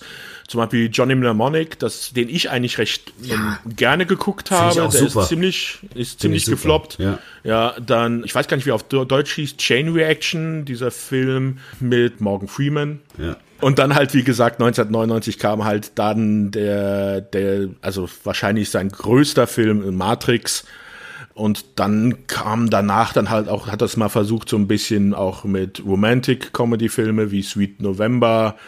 Auch ein Film, den ich sehr gerne mag, ist The Replacements. Das ist so die Indianer von Cleveland beim Football. Ja, der war auch gut, ja, ja, der war auch gut, ja. Und also wirklich massig an Filmen. Konstantin war ein ziemlicher äh, Flop, glaube ich, wo er noch mitgespielt hat, der mir aber auch recht gut gefallen hat. Und jetzt, wie gesagt, in den letzten Jahren so bekanntere Filme waren dann halt 47 Ronin. Da kommt ja jetzt auch, ist angekündigt worden, dass ja. der eine Fortsetzung kriegt, die aber in der Zukunft spielt. Da bin ich mal echt gespannt, wie das gemacht wird. Ja. Und dann halt auch noch die John Wick-Filme. Und er ist also extrem gerade am Drehen. Also bei IMDB, wenn man sich anguckt, was gerade halt alles rauskommt, was, was noch nicht veröffentlicht worden ist, ist halt Bill und Ted, der dritte Teil, Matrix 4, John Wick 4, John Wick 5 ist schon in der Vorproduktion. Rally Car ist noch ein Film und noch ein Film namens Past Midnight, von dem ich jetzt aber auch noch nichts gehört habe, aber der gute Mann, der ist für die nächsten Jahre ausgebucht. Ja, bei dem läuft's auf jeden Fall. Das kann ja. man schon ganz klar sagen. Und ich fand aber auch, also beeindruckend ist, dass er ja wirklich so Up und Downs hatte. Und das war ja auch vor Matrix, war eine Zeit lang echt so Flop, Flop, Flop, Flop, Flop. Dann hat er sich da ist er zu dieser Ikonfigur aufgestiegen und hat es auch wirklich, der erste Matrix ist auch wirklich einfach ein ganz toller Film dann war es ja wieder ein bisschen wieder ruhiger um ihn und dann kommt halt John Wick und dann hat er auch sowas Außergewöhnliches in diese Figur reingebracht, weil diese Action-Szenen hat man halt so noch nicht gesehen. Und das leidige Thema, wie hält man eine Waffe richtig, hat er jetzt ein für alle Mal endlich gelöst, weil wenn wir dann Leuten oder Schauspielern, die noch nie eine Waffe haben und Polizisten spielen müssen, immer erklären wollen sollen, wie hält man denn jetzt eigentlich eine Waffe richtig, nicht dann zeitlich. Sagt, dann sagt man denen, irgendwie, guckt euch mal John Wick an. Da sieht man in einer absoluten Paradeleistung, wie man richtig mit Waffen umgeht. Zwar auch ein bisschen, alles ein bisschen drüber in John Wick, klar. Aber gut, das ist schon aller Ehren wert. Und Matrix sind wir mal gespannt, ob der vierte Teil ich habe Angst, aber ich ja. gucke mir es trotzdem an, ist ja klar. So. Aber ähm, was ich halt noch, was ich noch ja. sagen will, ist, ist, mich freut's halt, dass Keanu Reeves auch so erfolgreich ist, denn was man von ihm privat hört, ja, genau. äh, muss man halt sagen, dass das halt wohl einer der sympathischsten Menschen überhaupt in Hollywood ist. Es gibt ja auch Fotos und Videoaufnahmen, zum Beispiel, ich weiß nicht, ob du das mal gesehen hast, als er unterwegs war mit einem Flieger und der Flieger umgeleitet worden ist und die Leute nicht wussten, wie sie nach Hause kommen, dann hat er ja einen Bus gemietet und hat alle Leute mit in den Bus eingeladen, die dann mit ihm dann in die Richtung fahren mussten, wo sie hin sollten und hat sich dann mit denen auch während der Busfahrt und so unterhalten. Ja, es ist halt, glaube ich, jemand, der tatsächlich mal normal geblieben ist und also ich finde die Geschichten auch toll um ihn und nicht umsonst ist der Hype um ihn auch so groß. Ich hoffe, dass das alles wahr ist. Ich kann es mir aber gut vorstellen, weil das Material, was es um ihn gibt, ist ja auch ein bisschen, also das sieht jetzt nicht so sehr gestellt aus wie um manch anderen. Aber äh, ich bin sehr gespannt und ich finde, er hat uns tolle Filme geschenkt, John. Da bin ich natürlich gespannt, ob er es weiter so gut schafft und uns wieder überrascht. Dann haben wir die Schauspieler, wir haben alles. Wir können, glaube ich, mal so ein bisschen über die Entstehungsgeschichte jetzt anfangen, dieses Films. Genau, ja. Und zwar basiert dieser Film auf Stand-up-Comedy, was Ed Solomon und Chris Matheson zusammen noch mit einem Dritten während ihrer Schulzeit immer aufgeführt haben. Da ging es um Bill und Ted und noch einen dritten Charakter, der hieß Bob.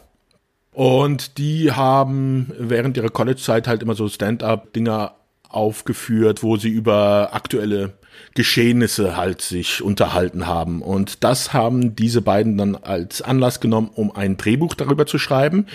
Die haben sich dann auch in einem Coffeeshop immer mal wieder getroffen. Da kommt ein Coffeeshop dann auch ins äh, Gespräch und haben das Drehbuch in vier Tagen geschrieben. Das Drehbuch war aber noch um einiges anders.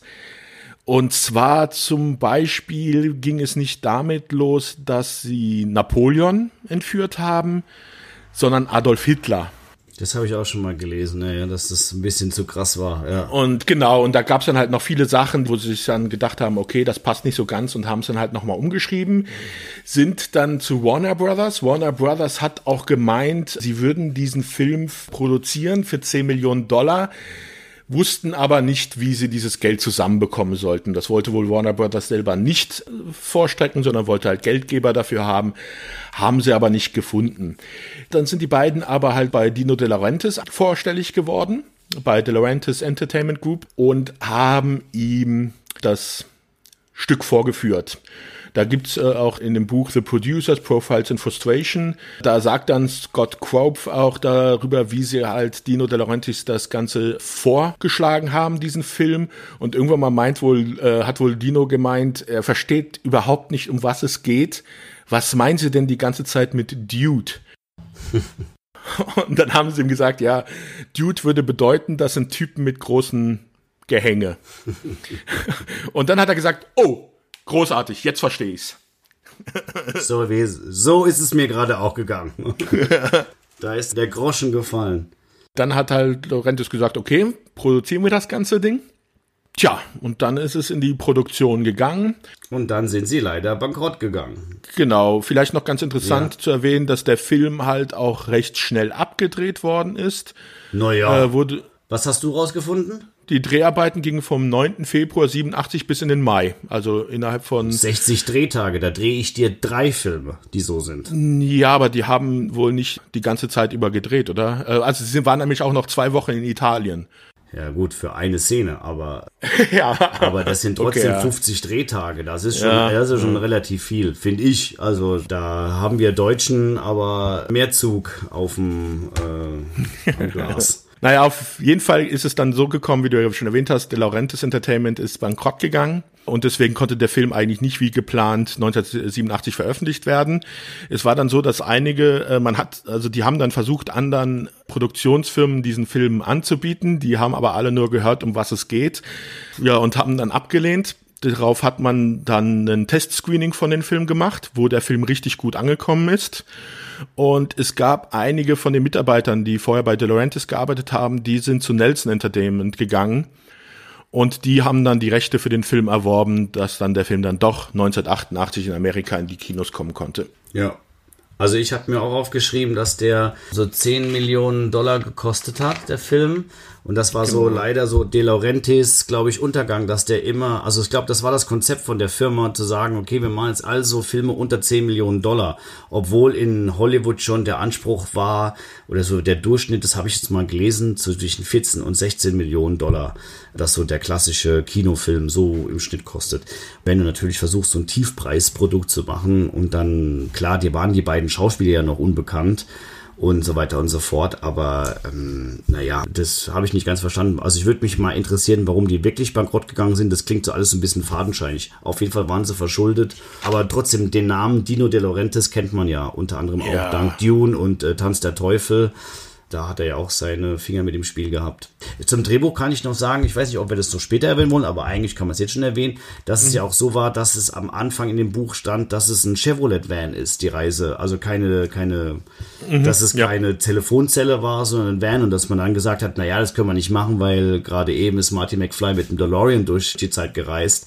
Das wäre so ein bisschen fadenscheinig. Und ich glaube auch generell war es schwierig, Zeitreise zu verkaufen. Ja. Oder? Aber es ist so lustig, dass sie halt sagen, okay, wir können kein Auto nehmen, weil es zurück in die Zukunft ist und dann nehmen sie eine Telefonzelle, was seit den 60ern bei Doctor Who eigentlich das Reisegefährt für die Reise durch die Zeit ist. Das ist korrekt, genau. Das finde ich auch ein bisschen, naja. Aber ich glaube, dass Doctor Who in Amerika nicht so der Knaller war, ne? Ich glaube, das ist erst äh, in späteren Jahren so wirklich das, das, in jetzt 2000 noch nicht der Knaller, wie die Amerikaner verstehen. Och, ich glaube, meinst du? Ich glaube, äh, BBC hat ja einen eigenen Ableger, BBC America, und ich glaube, dadurch, dass es ja dann auch bei Big Bang Theory ab und zu mal erwähnt worden das stimmt, ist, ja. oder auch bei den Simpsons, dürfte es schon einen gewissen Bekanntheitsgrad bekommen haben. Ja, das stimmt schon. Aber es ist auch eine super Serie, kann man auch nicht anders sagen. Macht mir auch Spaß. Auch die neuen Sachen sind alle gut. Ja.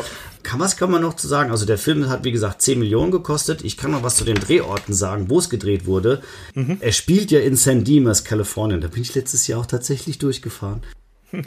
Habe aber nichts wiedererkannt, weil die auch nicht in San Dimas gedreht haben. Nur ganz wenige Sachen. Ah. Ja, ein paar Sachen haben sie gedreht, ja, ja. Aber die Schule und so weiter, die sind alle nicht da. Also die meisten Drehorte sind in Arizona. So, da gibt's jetzt Phoenix zu nennen, Tempe, Scottsdale, Flagstaff, Mesa, das sind alles diese ganzen Wüstenorte. Durch Flagstaff bin ich tatsächlich auch durchgefahren letztes Jahr. Und wie du schon erwähnt hast, in Rom. So, das sind die Drehorte und da hat man sich so ein bisschen zusammengebaut. Aber man hatte seine Basis eigentlich rund um Phoenix, Arizona aufgebaut. Und da auch die Drehorte waren dann von dort aus zu erreichen. Ich finde, wie gesagt, 50 Drehtage ganz ordentlich. Bei 10 Millionen Dollar Budget finde ich jetzt auch relativ wenig, ehrlich gesagt, weil der Film hat ja auch ganz gute Effekte und ist auch nicht, sieht auch nicht so unaufwendig aus. Allein die Wasserrutschen-Szenen muss ja der Park. Ich meine, es müssen ja alles Komparsen sein. Du darfst ja eigentlich im Schwimmbad, du darfst ja keine nackten Kinder zeigen. Das muss man, also weißt du, die Szene wird, wir werden ja, nochmal drauf zu sprechen kommen, aber wenn wir das heute drehen würden, würden wir den ganzen Park einmal zuschließen, dann würden wir da Komparsen hinmachen und dann würde dann der Produktionsleiter sagen, ja, da darfst du aber nur 20 Leute reinmachen. Ja, da sieht's aber nicht nach einem coolen Vergnügungspark aus. Okay, wir brauchen aber 1000 und Kinder und in Badeanzügen auch ganz schwieriges Thema. Ja, ich glaube, das war in den 80ern. Meinst du, meinst du, die haben das Guerilla gedreht? Ich glaube, in den 80ern haben die einfach gesagt, wir drehen das heute hier, haben einen Inserat in die Zeitung gepackt, haben geschrieben, hier Eintritt kostenlos. Ja. Und dann hast du die ganzen Leute da und mal so, du hast ja gemeint, die Kinder und sowas wird entblößt nicht zeigen, aber dafür siehst du ja schön äh, Napoleons nackten Arsch durchs Bild rennen. Richtig, mehrfach. Aber weißt du was, was. Das ist ja auch, das lenkt ja auch ab. Dann starten wir mal mit dem Film, ne? Noch ganz kurz, du hattest ja die 10 Millionen Budget gesprochen für Nelson Entertainment, die sich da den Film dann gekauft haben. Ich habe leider nicht gefunden, wie viel sie dafür bezahlt haben, aber es dürfte sich auf jeden Fall gelohnt haben, weil am Schluss sind ungefähr 40 Millionen äh, im Kino dabei rausgekommen. Genau. 40,5 habe ich ja, sogar. Also ich glaube, da beißt sich Laurentis noch ein bisschen in den Hintern, dass er den ja. verkaufen musste. Ja, das glaube ich auch. Aber es ist ja aber auch ein guter Erfolg gewesen. Ich glaube, am ersten Wochenende sind 6,2 Millionen Dollar schon reingekommen. Also hat er am ersten Wochenende schon fast die Kohle eingespielt. Das ist eine, immer ein gutes Zeichen. Gut, dann kommen wir zum Film. Bill und Ted, die verrückte Reise durch die Zeit. Wie fängt er an, Sebastian? Ja, mit einer, ja, für die wohl 80er Jahre typische Computergrafik wo dann die Namen der Mitarbeiter und Darsteller gezeigt wird. Also ein Intro, wo jetzt noch nichts wirklich von der Handlung passiert, sondern halt einfach wirklich so ein typisches Intro mit einer, ja, mir gefällt sie heutzutage nicht mehr ganz so gut, diese Computergrafik. Ich weiß nicht, ob das in den 80er Jahren irgendwie mindblowing war. Ich glaube es aber eigentlich auch nicht. Das war einfach eine Grafik, die da halt eingespielt worden ist. Naja, du hast das ganze Intro nicht verstanden, sagst du damit mal wieder. es ist ein schöner Song, ein Portal öffnet sich und ein Diamant fliegt hinein in einen Raum, den wir erst noch nicht kennen. Es ist also schon die, das, das Intro sagt schon hier geht was Besonderes vonstatten. Ja, dann wird's schwarz und Rufus spricht zu uns zum ersten Mal. Genau, direkt. Also er spricht direkt zu uns und erklärt uns eigentlich, was Sache ist. Genau. Und eigentlich pitcht er uns den Film oder? Ja. Genau, er sagt, was uns bevorstehen wird und was uns erwarten wird jetzt auf unserer Reise von knapp etwas über anderthalb Stunden. Wir sind übrigens gerade 700 Jahre in der Zukunft, also in St. Demas und da ist die Welt irgendwie ganz komisch geworden und Kristall in so einem großen Kuppelsaal. Aber dann springt die Geschichte schon direkt in die Gegenwart oder zu dem damaligen 1988 und oder 87, nee, 88, ne? 88, ja. Also die Zukunft ist 2688. Es wird nicht genau sagt, gesagt, in welchem Jahr der Film spielt und äh, Hufu sagt halt auch nur, wir sind äh, circa 700 Jahre in der Zukunft. Genau. Also könnte er irgendwann mal um den Dreh 1988 spielen. Ja, wir springen direkt zu unseren beiden titelgebenden Helden, zu Bill und Ted, die beide einen versuchen, ein Musikvideo zu drehen für ihre allseits bekannte Band Die Wilden Hengste. Wild Stallion! Richtig, und da kommt es auch schon zu diversen großartigen Synchronisationsmeisterwerken das den Film auch so besonders gemacht hat, weil diese Sprache, die die beiden sprechen, hat also mich auf jeden Fall beeinflusst und ich glaube dich auch. Ja, also die können wir mal kurz ja darüber sprechen. Also im Englischen sagen sie ja irgendwie, kommt, wird ja immer wieder Dude gesagt. Ich glaube, das ist irgendwie 70 Mal oder so, hat mal jemand gezählt, in dem Film kommt das vor. Das haben dann zum Glück diejenigen, die das übersetzt haben, im Deutschen nicht mit Alter oder sowas übersetzt, obwohl ich weiß gar nicht, ob zu der Zeit Alter überhaupt schon so benutzt worden ist wie heute. Aber sie haben dann halt das Hoshi eingeführt. Also ich kannte diesen Begriff vorher nicht ich weiß jetzt nicht, ob wir den wirklich dann auch selber in den 80er Jahren so inflationär benutzt hätten, aber er ist auf jeden Fall 100 in der Erinnerung. 100 Prozent. Ich glaube, ich habe alles und jeden Hoshi genannt. oh, ist auf jeden Fall in der Erinnerung geblieben und man muss insgesamt sagen, dass diese ganze Übersetzung doch sehr viel von dem Charme im Deutschen hat. Also es gibt so ein paar Catchphrases, die immer wieder vorkommen. Im Englischen zum Beispiel sagen sie be, be excellent to each other. Das ist dann im Deutschen über die Übersetzung bunt ist das Dasein und Granaten stark. großartig. Da weiß ich nicht, was besser ist. Also das deutsche, also das ist schon, ich Das finde, dass die Deutsche deutsche Übersetzung, großartig. ja, das ist schon wirklich sehr, sehr gut synchronisiert und das hat ja auch so dafür geführt, dass man in Deutschland so, einen- so, einen- so einen großen Erfolg gefeiert hat. Auch der ist ja in unserem Land ja auch relativ erfolgreich gewesen. Und es ist auch ganz lustig, wenn man über den Film liest und wenn man generell auf anderen, also auf den einschlägigen Seiten über den Film so ein bisschen recherchiert, wird auch immer die deutsche Synchronisation erwähnt. Also auch die Gags, die auch im Deutschen stattfinden. Also genau das mit dem, kommen wir später nochmal zu, mit Hannibal und Fußball. Ähm, das ist Oh, ja, im, ja. das ist ja im Englischen ein ganz anderer Gag mit John Dark, ne? Das ist Genau, aber und ähm, aber das sind so Gags, die sich haben halt selbst einfallen lassen und das ist ja auch nicht so üblich für ein Synchronisationsstudio, sich wirklich die Witze neu einfallen zu lassen. Und äh, sie haben den Sinn des Films, glaube ich, schon verstanden und das kann man festhalten. Dass Ja. äh, der der Regisseur, der damals, ich versuche, habe es echt versucht rauszufinden, wer dafür äh, verantwortlich ist, ob das Arena Hamburg ist, die dafür bekannt sind, ein großes großartige Synchronisation zu machen oder ob das jemand anders war. Wenn das jemand weiß, äh, gerne in unsere Kommentare rein. Das würde mich echt mal interessieren, ob das auch dieselben Leute waren, die die Bud Spencer Filme ver vertont haben. Es sch- schlägt so in dieselbe Kerbe, finde ich. Ja, also man muss auch sagen, dass es auch die Synchronsprecher auch recht gut sind. Zum Beispiel Keanu Reeves wurde ja von Andreas Fröhlich synchronisiert. Das klaust du mir jetzt wieder. das habe ich auch raus. Das hab ich rausgehört. Aber er sag's bitte, wer es ist. Das ist halt Bob Andrews. Ja. Aus von den drei Fragezeichen und großartiger Sprecher, viele Hörbücher, die er eingelesen hat, die großartig sind. Zu der Zeit noch etwas jünger und unbekannter, aber trotzdem großartiger Sprecher. ja, auf jeden Fall. Ich mag dem auch seine Stimme sehr gerne. Eine Sache noch, der auch Ja. noch ein Begriff, den man vielleicht, der häufiger benutzt worden ist und übersetzt worden ist, der auch für uns recht wichtig war, dann, den man benutzt hat, war, dass im Englischen heißt es Party on Dude, im Deutschen volle Kanne Hoshi. Genau.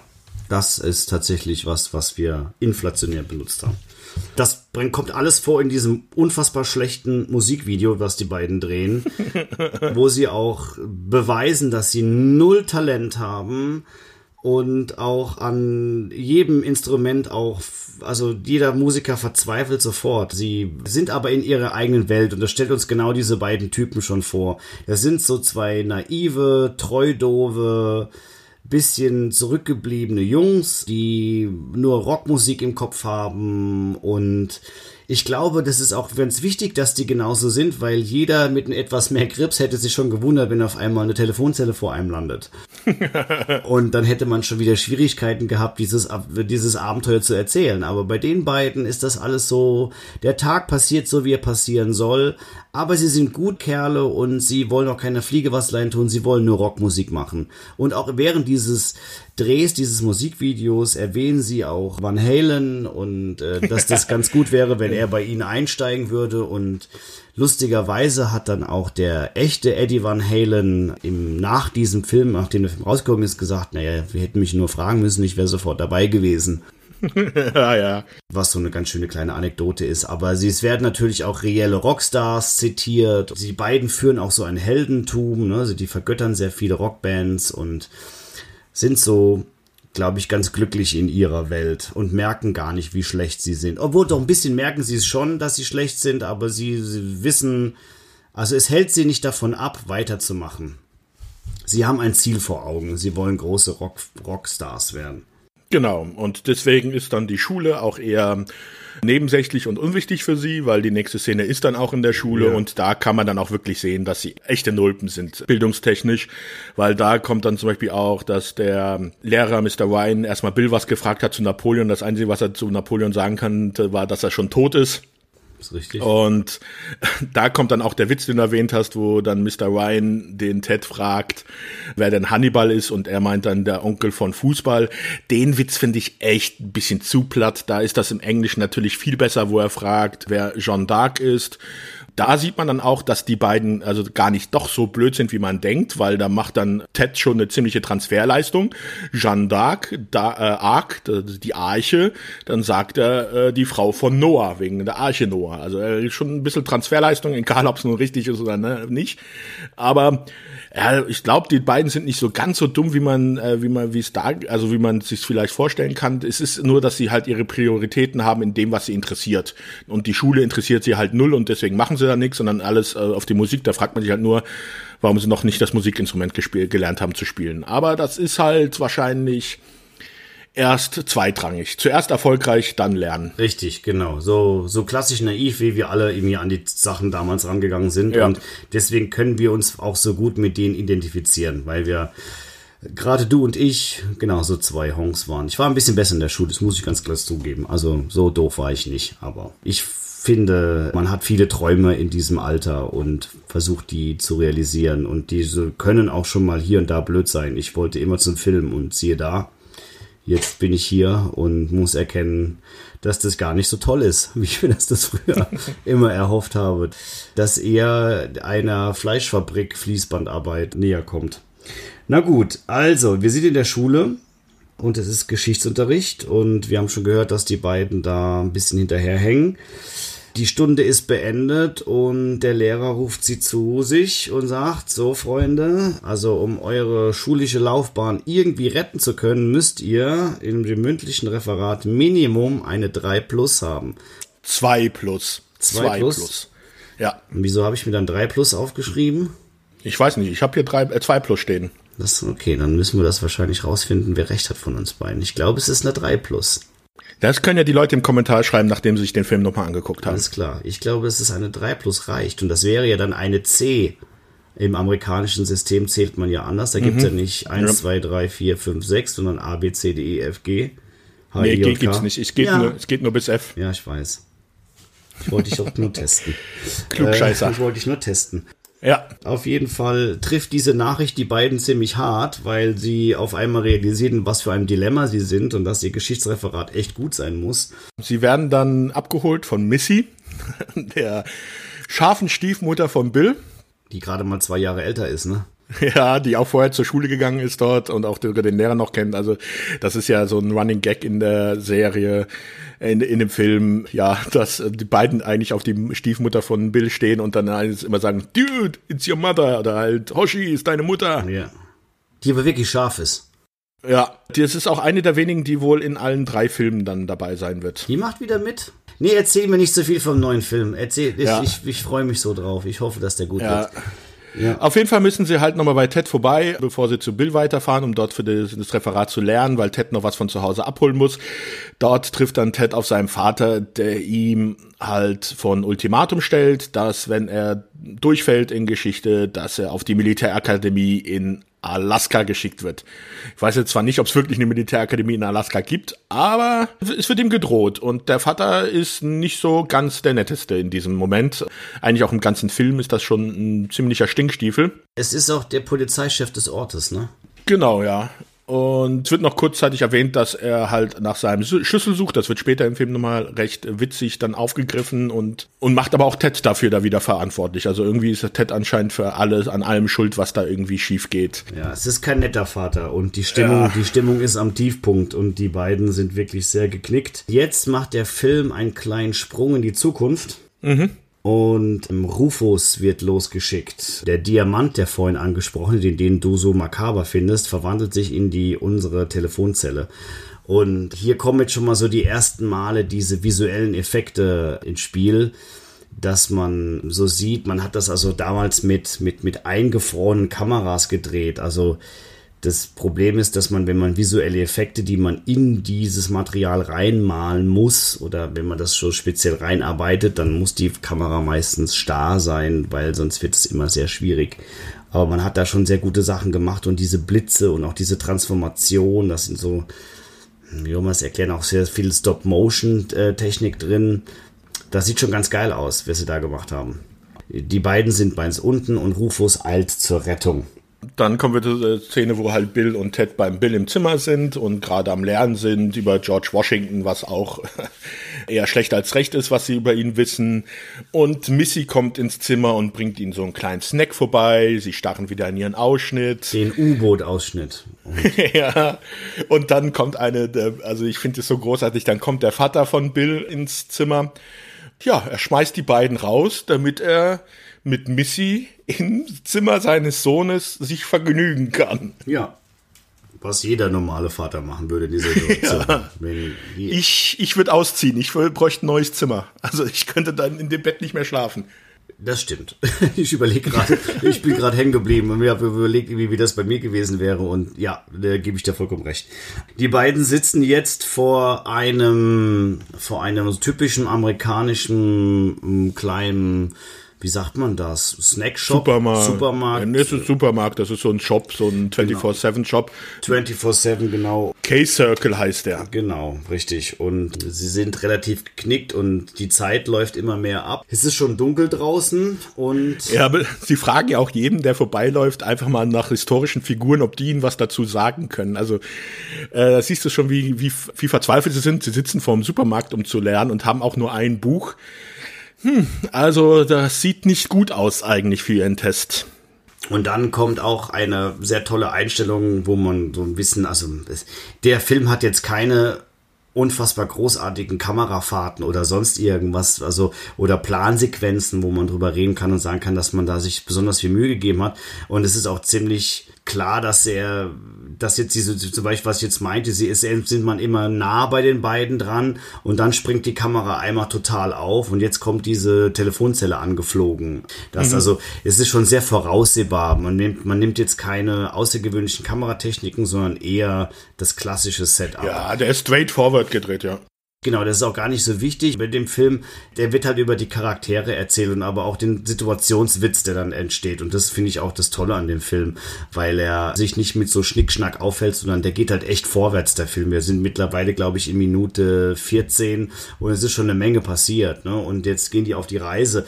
Beziehungsweise jetzt kommt erstmal die Telefonzelle an und Rufus erklärt ihnen so, Jungs, ihr müsst jetzt ganz dringend irgendwie die Welt retten. Und jetzt erfahren sie auch, dass mit dem Scheitern ihrer Band Nee, das äh, sag, sagt er denn das? Ich glaube nur, dass er kommt und ihnen sagt, dass er ihnen bei dem Test helfen will, weil am Schluss, wenn er ganz am Schluss ja wieder auftaucht in der Garage und ihnen erzählt, dass ja die Gesellschaft auf i, auf den beiden basiert und dass es ganz schlimm für gewesen wäre, wenn sie durchgefallen wären, erst die waren beide wow, wieder also überrascht sind.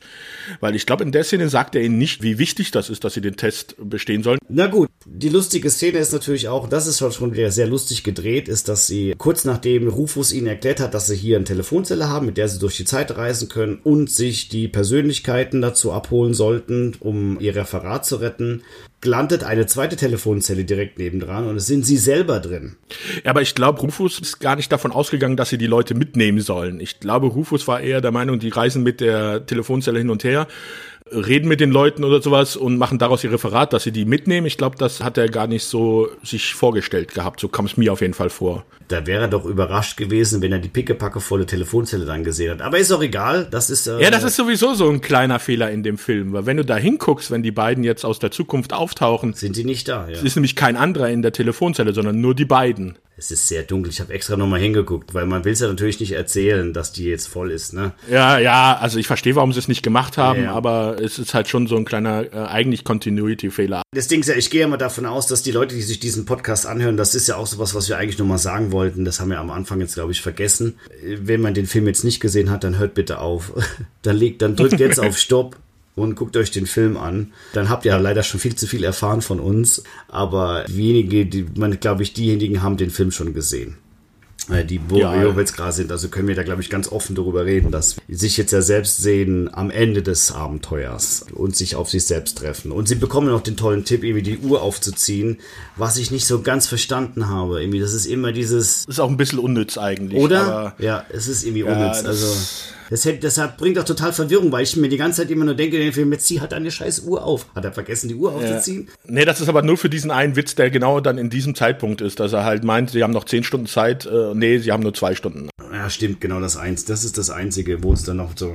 Aber kurz vorher noch ist auch wieder was von der Übersetzung, was ich noch gerne erwähnen würde, ja. nämlich, dass als die beiden aufeinander treffen, dann sind ja zuerst die aus der, also die jetzt wirklich in dieser Zeit verorteten Bill und Ted ja etwas überrascht und glauben ja zuerst nicht, dass die beiden wirklich sie selber sind und dann fragen sie im Deutschen an welchen berühmten Zahnstocher sie denken. Arnold Schwarzenegger.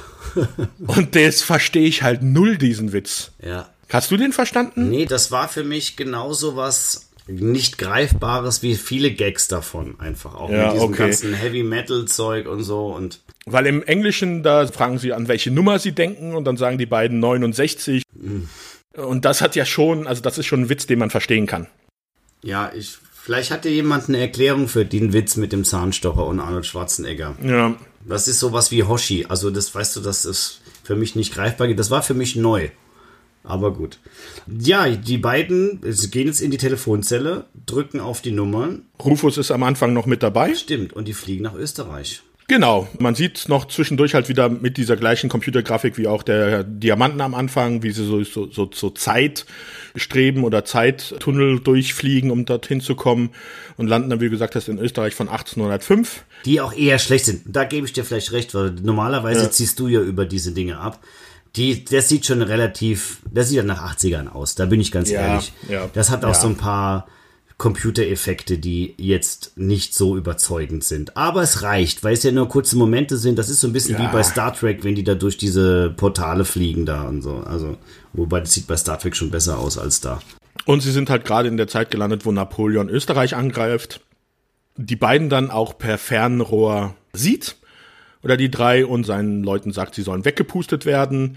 Darauf wollen, sie wieder abhauen, Bill und Ted, und äh, fliegen wieder weg und es kommt zu einer Explosion, man weiß nicht woher. Und Napoleon wird dann in diesen Zeittunnel, wo die äh, Telefonzelle verschwindet, mit hineingesaugt. Und da frage ich mich, also auch so ein kleiner Fehler, wenn man genauer darüber nachdenkt. Er braucht ein Fernrohr, um die beiden zu sehen und wird dann aber von der Explosion bis dorthin geschleudert. Mhm. Lieber Sebastian, falls dir nicht aufgefallen ist, dieser Film handelt von einem, von zwei ja, Leuten, die mit ja. einer Telefonzelle durch die Zeit reisen. Wenn du da jetzt wieder kommst und wieder da deine, deine, deine filmwissenschaftlichen Analysen ansetzen willst, von wegen, wie das Verhältnis zwischen Ted und seinem Vater ist, dann beenden wir das jetzt hier. Ich wollte es ja nur erwähnt ja. haben. Es ist ja nicht, dass mich das jetzt so großartig gestört hat. Also, das ist mir jetzt nur jetzt beim letzten Mal sehen aufgefallen. Also nicht in den 20 oder 30 Jahren vorher. Okay. Aber es seid ihr, ja, ab und zu fällt halt mal was auf. Das äh, seid ihr gegönnt. Und vielleicht noch ganz nett zu erwähnen, man sieht ja auch einmal eine Einstellung, wo eine Armee halt über das Schlachtfeld rennt. Das ist natürlich keine Szene, die sie extra für den Film gedreht haben. Da haben sie auf Archivmaterial zugegriffen. Das finde ich auch sehr gut und sehr clever auch. Sie lassen sich auf jeden Fall auch nicht viel Zeit damit, ne? Nein, ich finde das so, dass generell auch der Film so zackig ist und so. Die fliegen jetzt nach Österreich, okay, das Abenteuer geht los schnappen sich Napoleon, weiter geht die Reise. Ja, also sie kehren halt wieder zurück nach Hause, nachdem sie von Frankreich wieder abgehauen sind. Rufus erklärt ihnen nochmal, wie die Telefonzelle halt funktioniert, dass es da ein Telefonbuch ist mit allen Einträgen, wo man hinfliegen kann. Haut dann ab mit der Telefonzelle und es kommt die tollen Telefonzelle alleine zurück. Und dann landet halt Napoleon, der in dem Zeittunnel ihnen hinterhergeflogen ist, vor den Füßen. Und sie bringen ihn dann halt zu Ted, zum Teds jüngeren Bruder, dass der halt auf ihn aufpassen soll. Und daraufhin, glaube ich, nämlich kommen sie auf die Idee auch, weil halt der Napoleon ihnen hinterhergeflogen ist, dass sie ja einfach sich die Leute dann schnappen ja. könnten. Macht Sinn auf jeden Fall, ja. Ja. Und dann habe ich mir einen Fake-Anruf aufgeschrieben. Genau, weil Ted ist nochmal zu Hause. Ich weiß jetzt, ah ja, wir sind ja zu Hause, um Napoleon abzusetzen und will, dann wollen sie halt gehen, treffen wieder auf den Vater von Ted, der ihm jetzt Hausarrest gibt. Das ist auch so ein bisschen komisch. Also was ist das für ein Vater? Der, also, er hat ihm vorher ein Ultimatum gestellt, dass der den Geschichtstest bestehen soll. Jetzt ist noch nicht mal der Tag rum und der kriegt schon Hausarrest. Also der Vater weiß ja gar nicht, ob er überhaupt gelernt hat oder nicht.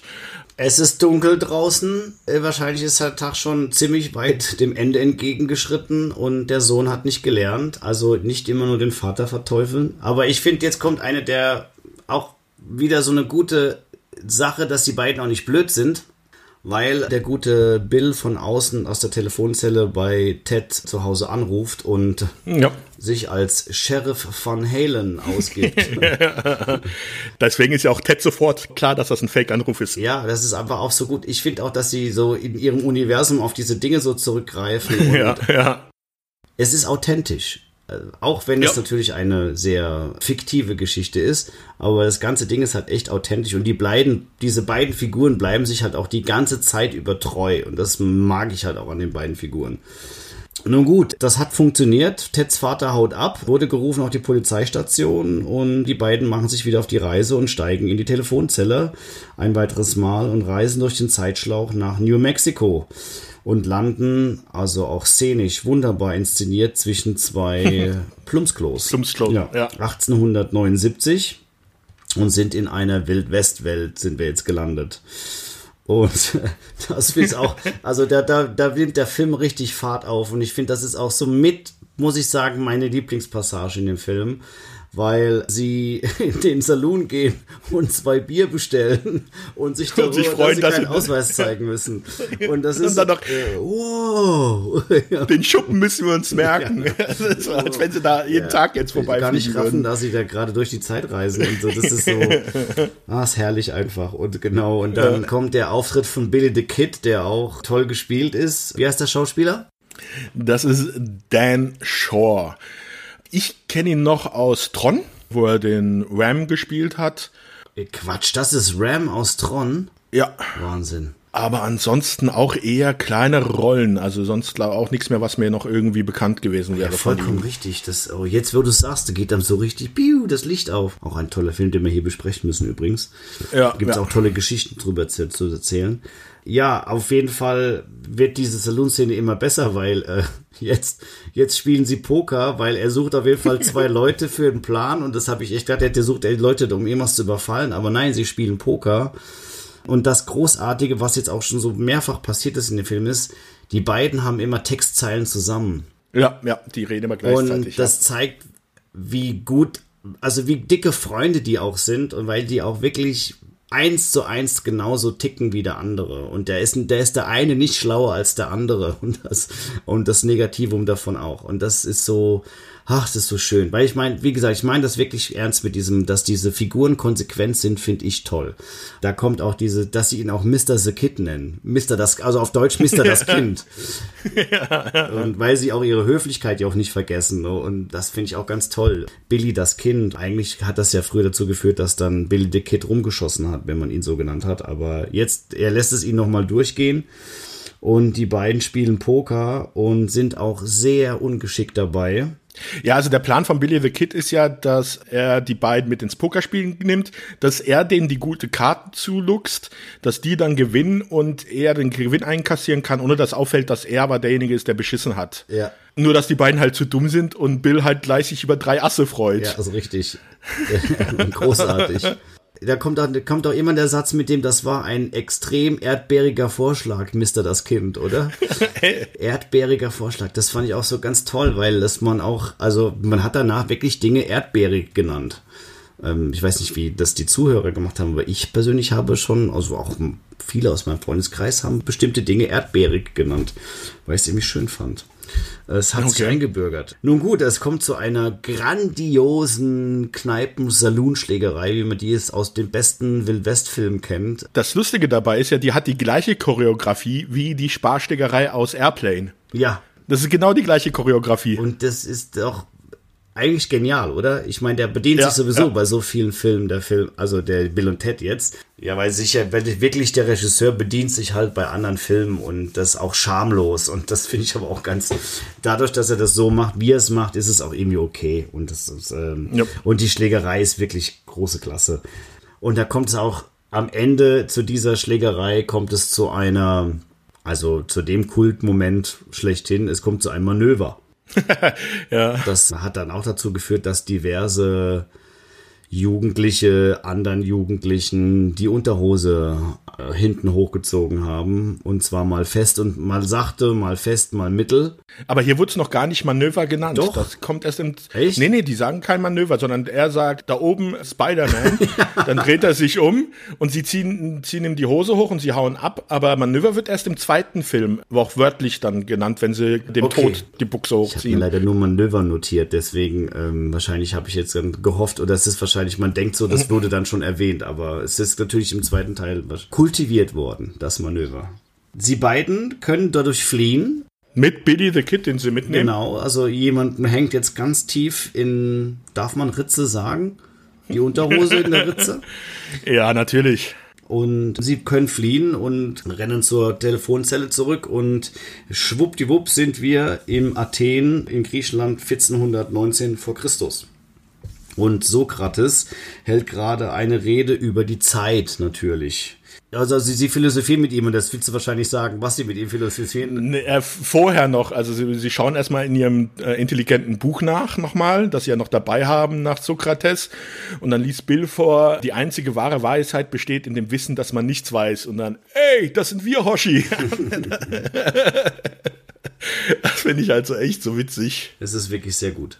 Ja, und dann gehen sie halt hin, um mit Sokrates zu philosophieren und rezitieren dann halt den Kansas-Song Dust in the Wind. Wie, wie geht der nochmal? All we are is just dust in the wind im Englischen. Ich weiß jetzt, im Deutschen sagen sie halt, alles was wir sind, ist äh, Staub im Wind. Also genau. das ist halt, wenn man übersetzt, ist halt diese, dieser Bezug zu dem Lied nicht mehr ganz so schön. Aber es ist trotzdem gut man erkennt es trotzdem noch, ja. Und dann ist Sokrates halt begeistert, weil er denkt, sie würden halt seine Philosophien so. verstehen. Guck mal, ich habe mir das sogar, ich habe mir das sogar rausgeschrieben. Alles, was wir sind, ist Sand in Wind, Hoshi. ist das, das Lustige ist ja, sie nennen ihn ja nicht Sokrates, sondern im Deutschen Sokrate. Richtig. Das hat mir auch sehr gut gefallen. Ich glaube, in, in der Schule hat mir das auch ein bisschen geschadet, weil ich das, glaube bestimmt auch irgendwann mal aus Versehen genannt habe, so gesagt habe. Definitiv. Geschichtsunterricht. Definitiv. Das, äh, ich ich habe ihn, glaube ich, auch als Sokrate im, im gemeinen Test geschrieben weil das halt auch so war. Dann sind wir, auch da lassen wir uns jetzt nicht so viel Zeit im alten Athen, sondern wir fliegen direkt ins England des 15. Jahrhunderts und sind in so einer Burgenlandschaft im Mittelalter. Und die beiden gehen in diese Burg direkt hinein und sie sehen schon am, sehen so zwei Prinzessinnen oben am Balkon. Zwei scharfe Bräute, ja. Ted verliebt sich sofort, ja. Ted verliebt sich recht schnell auf Entfernung, also schwer zu sehen, die Dame auf Entfernung, aber er ist schon verliebt. Genau.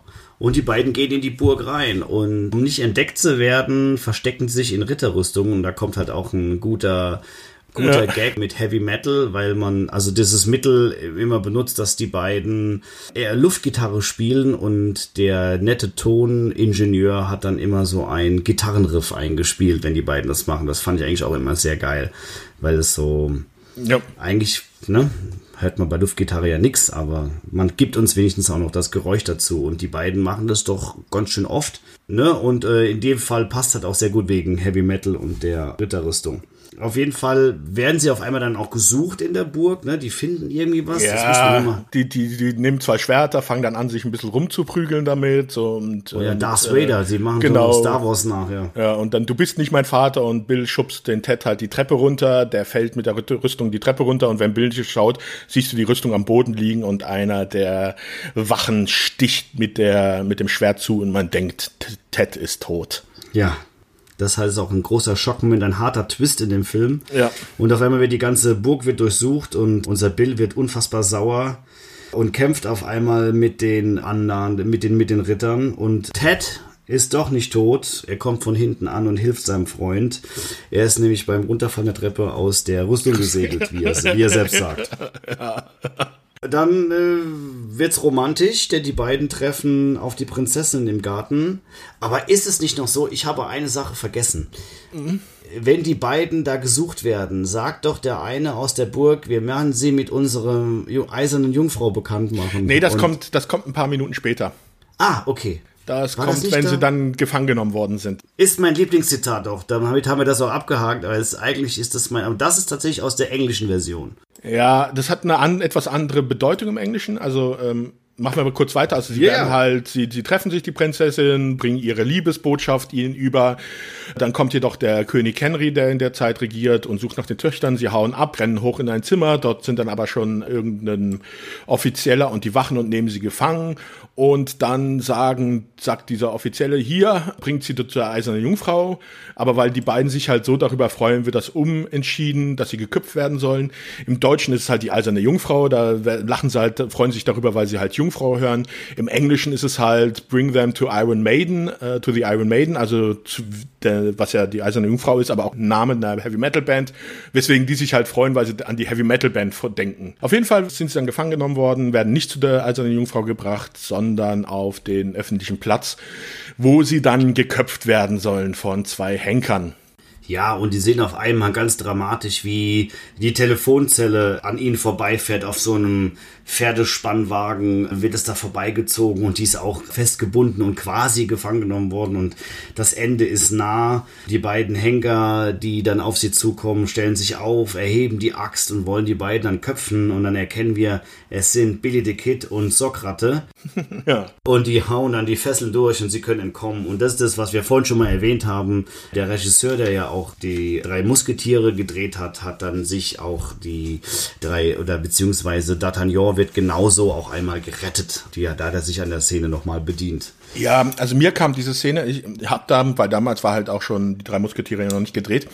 Ich hatte da immer so Assoziationen so zu typischen Robin Hood-Filmen, weil das ja auch so eine typische Robin Hood-Szene ist, wenn irgendwie Robin Hood selber oder irgendeiner seiner Gefolgsmänner hingerichtet werden soll, dass die ja dann immer solche Befreiungsaktionen machen mit so einer Kutsche und sowas. Also, also, Robin Hood ist da 100 Pro auch schon mal einer äh, der Henker gewesen und hat dann ja. seinen Kumpel befreit. Sie fliehen aber auf jeden Fall, hauen mit dem Wagen ab, wo die Zeitmaschine drauf ist und werden verfolgt von so ein paar Reitern und schaffen es noch gerade so wegzukommen. Aber einer der Reiter schafft es äh, mit seinem Morgenstern, die Antenne, die oben auf dieser Telefonzelle drauf ist, zu beschädigen. Und das merken sie erstmal noch nicht.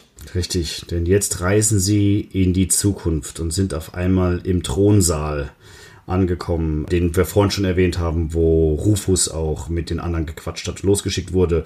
Sie bekommen auch alle so eine komische Gitarrenriff-Begrüßung. ja die auch großartig ist. Irgendwie so die ganze Welt, die da gezeichnet wurde, die ist halt total so unaufgeregt und so, naja, sehr friedlich und das soll sie auch sein. Es ist so, dass sie ankommen und dann sagt der Typ, der Chef von diesen dreien, die da äh, so erhöht sitzen, er meinte immer, äh, ihr seid es. Dann sagt, äh, sagen sie, ja, wir sind es und dann fragt, glaubt Ted den Bill, wer sind wir denn?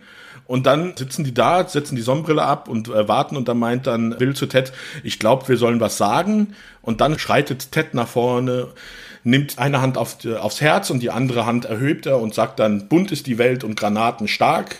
Und dann kommt Bill dazu und macht die gleiche Geste und sagt, volle Kanahoshi. Ja, das ist auch so eine sehr ikonische Geste von den beiden, ja. die dann auch auf den T-Shirts immer abgedruckt wurde. Naja, wir sind mal ganz kurz nochmal in der Gegenwart dann und sehen Napoleon beim Eiscreme-Essen zu. Da hat er auch so einen Plastikschlabberlatz an und sitzt in so einer amerikanischen Mall, wie man das halt aus anderen Filmen auch kennt und hat dann einen riesen Eisbecher und es ist, ist wirklich sehr makaber und man weiß auch nicht so ganz, wo die Reise hinführen soll. La Glace. Ja, und er, er kämpft ja. gegen, um die Reste des Eises mit den Löffeln gegen das andere ja, Mädchen, genau, das dabei dann, ist. Genau, und dann sagt er auch La Glace und der, ja, ja, das ist klasse. das ist so ein Gag, der im Amerikanischen nicht so gut funktioniert wie nee, im Deutschen. Nee, nee. Ja, das ist klasse. Ganz kurz sind wir dann in Wien 1904 und äh, Sigi Freud wird mit einem Lasso eingefangen. das ist auch sehr nett. Die landen da, dann kommt ein Typ mit einem Bart raus und sie erkennen ihn sofort als Sigmund Freud. Ja. Sitzt die, genau, jetzt sputen sie, es geht ein bisschen voran. Ja. Das sollten wir nämlich auch mal tun, irgendwie. Und dann sind wir in Kassel 1810 und Ludwig von Beethoven gibt gerade ein Klavierkonzert, seine neunte Symphonie. Für Elise war das, oder? Hä? War das nicht für, für Elise? Ist das nicht Teil der neunten Sinfonie? Oh, kann auch gut sein. Da kenne ich mich jetzt nicht so gut aus. Ja, auch das könnt ihr unsere Kommentare schreiben. Wir kennen uns besser mit Filmen aus als mit klassischer Musik. Aber ich glaube, dass das die neunte Sinfonie ist. Mhm. Also das ist so das Einzige, was ich von Beethoven kenne. Sie tragen ihn dann raus und haben ihn auch in ihrem Team jetzt mit aufgenommen. Und dann sind wir in Orléans in Frankreich, 1429. Und die viel berühmte Johanna von Orléans ist gerade in dem Moment, wo sie mit Gott spricht, also ihrem Highlight ihres Lebens. Äh, ähm, vor ihr geht aber quasi die Telefonzelle auf und sie wird in die Telefonzelle gezogen. Damit ist das auch wieder obsolet, mit Gott zu reden. Sie wirkt ja so, als wenn hier gerade eine Offenbarung ist, wenn die Telefonzelle auftaucht. Richtig, sie glaubt, dass es Gott ist, genau. Und interessant, die wird von einer gewissen Jane Wheatlin gespielt, die man, das ist eigentlich eine Popmusikerin, die hatte zusammen mit Belinda Carlyle in den 70er Jahren die Band Go-Go's. Oh, die kennt man, ja. Ja, ja. Stark. Das wusste ich nicht. Ich gehe weiter in der Geschichte, denn jetzt kommen wir mhm. zu Genghis Khan. Ja. Wir sind in der Mongolei 1209. Und wie sie den holen, ist der Hammer. Er ist wirklich sehr, sehr gut. Äh, er liegt auf jeden Fall mit einer Menge von Frauen oder in der Mitte von Frauen mhm. und hat also sein, sein tolles Kostüm an. Und er wird mit einem Twinkie gelockt, mit einem ja. Sandtörtchen. Das Twinkie kennt man zum Beispiel auch aus dem ersten Ghostbusters-Film, wenn erklärt wird, wie schlimm es um die Stadt steht. Was für ein Sandtörtchen. Genau, was für ein Sandtörtchen. Die schmecken übrigens ausgezeichnet. Wenn man einmal die Chance hat, einen Twinkie zu essen, das ist auch so mit Creme gefüllt Das ist eine Leckerei. Also die Amerikaner wissen auch, wie man Süßigkeiten macht. Ja, ich habe es noch nicht gegessen, das war eine Zeit lang eingestellt, aber ich habe Ja. jetzt einen Shop gefunden im Internet, wo man amerikanische Süßigkeiten und sowas bestellen kann und ich warte, dass die jetzt geliefert werden. Der Twinkie ist ja auch sehr oft Thema in Filmen. Ich glaube bei Zombieland auch und sowas. Da gibt es Ja, also mehrere ja. Filme, wo Twinkies wichtig sind. Und es ist auch hier wieder der Mittel, das Mittel, um einen mongolischen Herrscher zu überreden, mitzukommen. Was wirklich sehr gut funktioniert. Das sind halt alles so Sequenzen, die super schnell geschnitten sind. Und wie gesagt, die lassen sich halt nicht viel Zeit. Ja.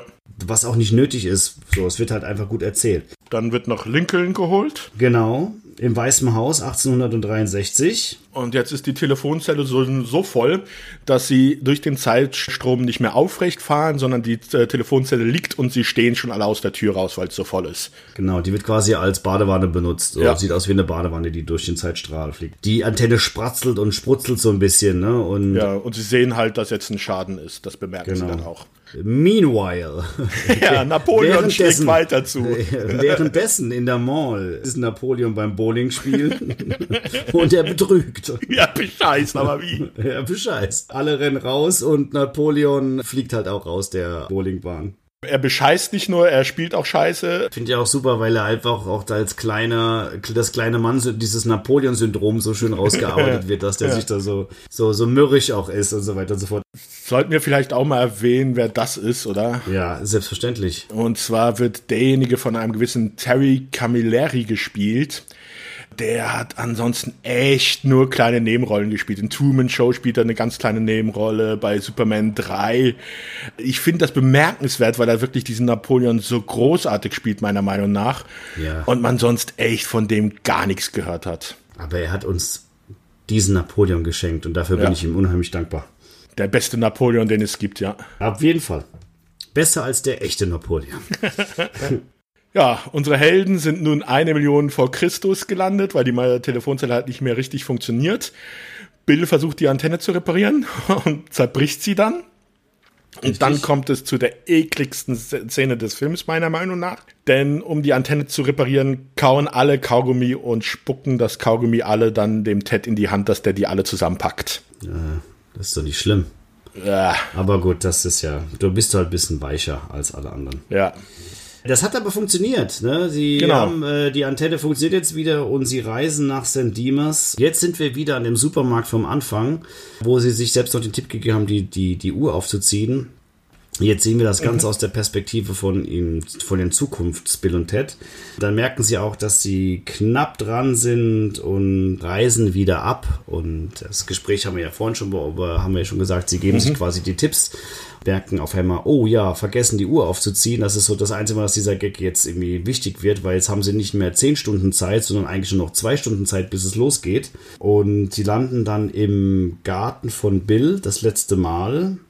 Bei Missy Und wieder. Bei Missy wieder, genau. Und dann wollen sie von Missy, dass sie sie in die Mall fahren, um Napoleon wieder einzufangen. Sagt aber Missy, sie müssen aber erstmal die Hausarbeiten erledigen. Und da kommt es halt so, so einem super Benny Hill-mäßigen Sequenz, Ja. wo alles so auf dreifache Geschwindigkeit abgespielt wird und sie komplett das Haus einmal sauber machen. Aber alle helfen mit Ja, Genghis Khan muss die Toilette putzen. und trinkt aus ihr. das ist auch das Einzige, was mir hängen geblieben ist. Steht hier, Kahn trinkt aus dem Klo. Beethoven muss putzen, Freud ist am Staubsauger und setzt dann den Mund dran und sowas. Also Ja, ja, ist sehr, sehr, lustig. lustige, sehr lustige Montage, ja. Also so ein bisschen Benny Hill-Style. Wer das nicht Ja. kennt, googeln Benny Hill, großartige britische Comedy-Serie von 1900 und was weiß ich, vier. Ich glaube, oh, 60er, 70er, nee, 70er Ja, wahrscheinlich. könnte Ja. 70er Jahre sein, ja genau. Ja. Auf jeden Fall geht's in die Mall. Genau. Bill und Ted setzen die dort ab, geben denen so ein paar Slushies, dass sie dort warten sollen, weil sie jetzt den Bruder von Ted suchen, damit sie halt Napoleon abholen können. Wir haben einen kleinen Schnitt rüber zur Schule, wo schon das erste Referat läuft. Der Lehrer wartet schon auf Bill und Ted. Und das erste Referat, das hört sich auch ganz gut an von der ersten Studentin, die da anführt. Die redet über Marie Antoinette, ist aber eigentlich recht unwichtig für den Film. Ist halt nur, um zu zeigen, es wird langsam knapp von der Zeit. Richtig. Dann kommt diese Szene, die du halt erwähnt hast. Naja, ich muss ganz kurz die einleiten. Das müssen wir jetzt ordentlich einleiten.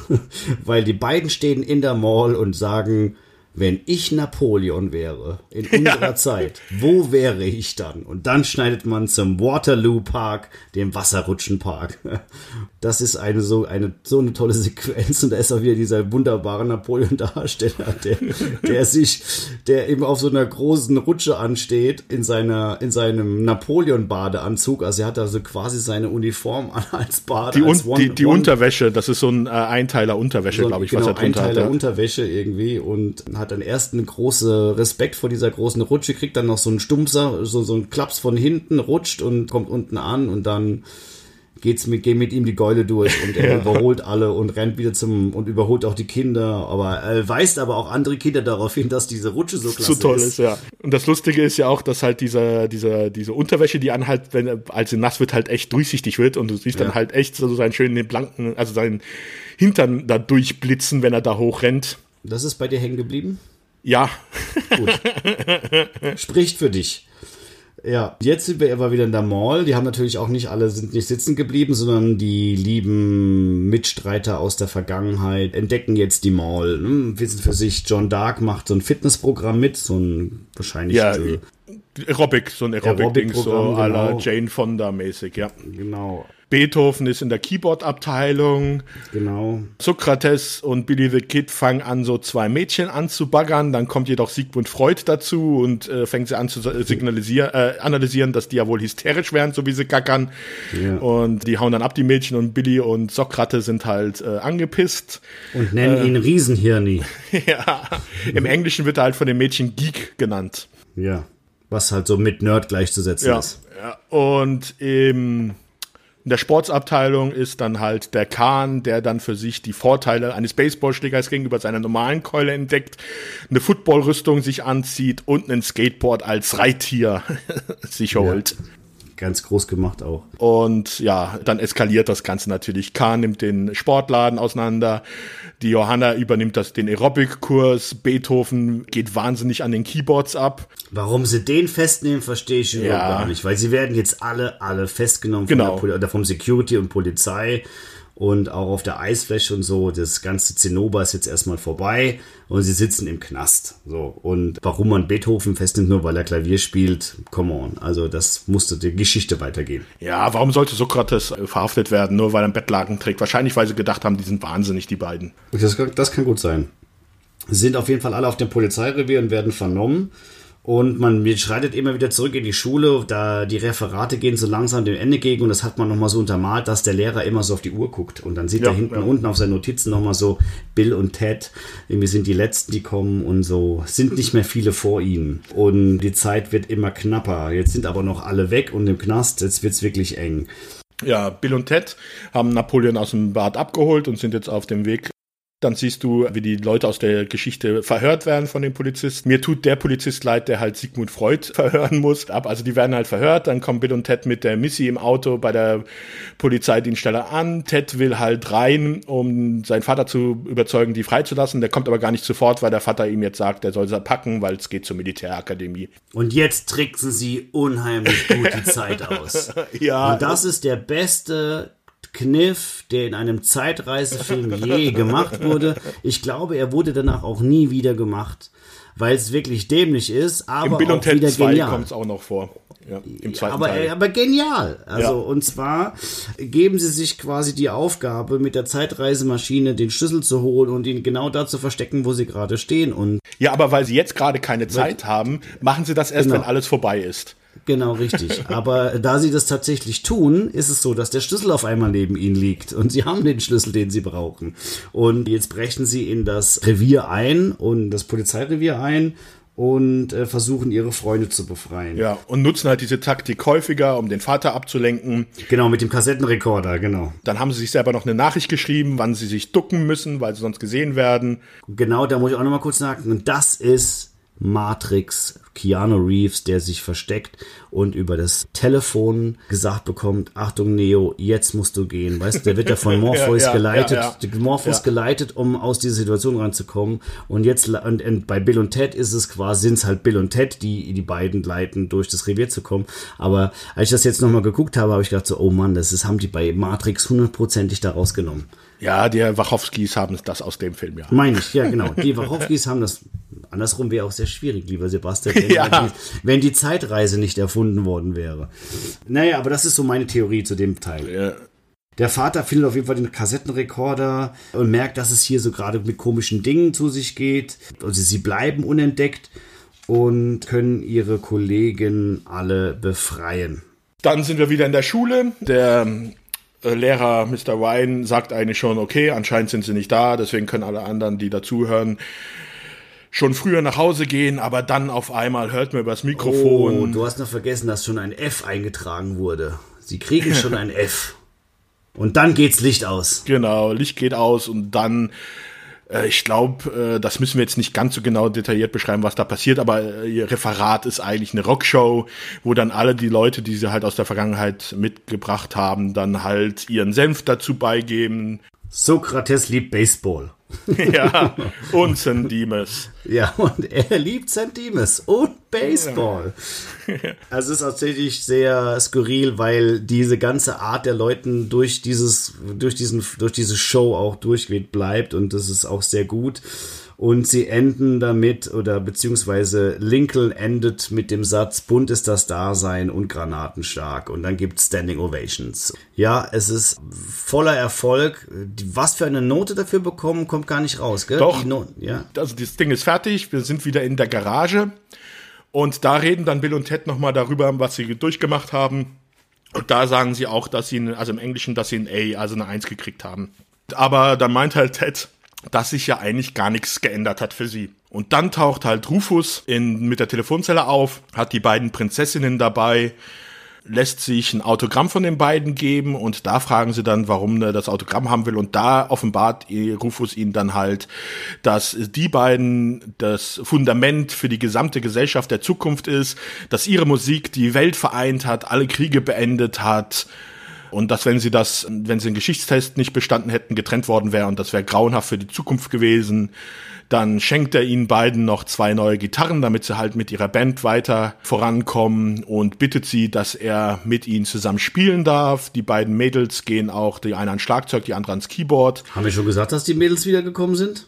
Ich hatte gesagt, dass er die Prinzessin Okay. mit dabei hat. Äh, in schönen 80er Jahren Klamotten, weil Rufus ihnen auch schön Kreditkarten gegeben und erklärt hat.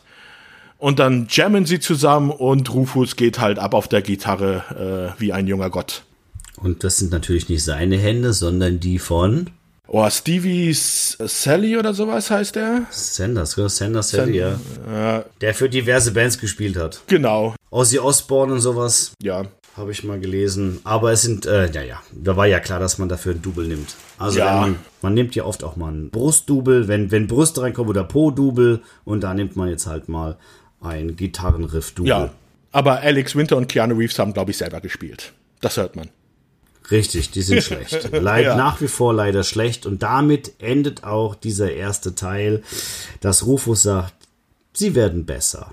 ja. Jetzt sind die wilden Hengste quasi zusammen und auf dem Weg dahin, die Welt zum Frieden zu bringen. Und der Film endet auch in so einem schönen 80er Jahre Song, der dann später dann, also der da reinläuft. Man ist glücklich und zufrieden. Ja, also, wir haben den Film natürlich aus Grund dessen ausgesucht, weil wir sehr viel Spaß dabei hatten.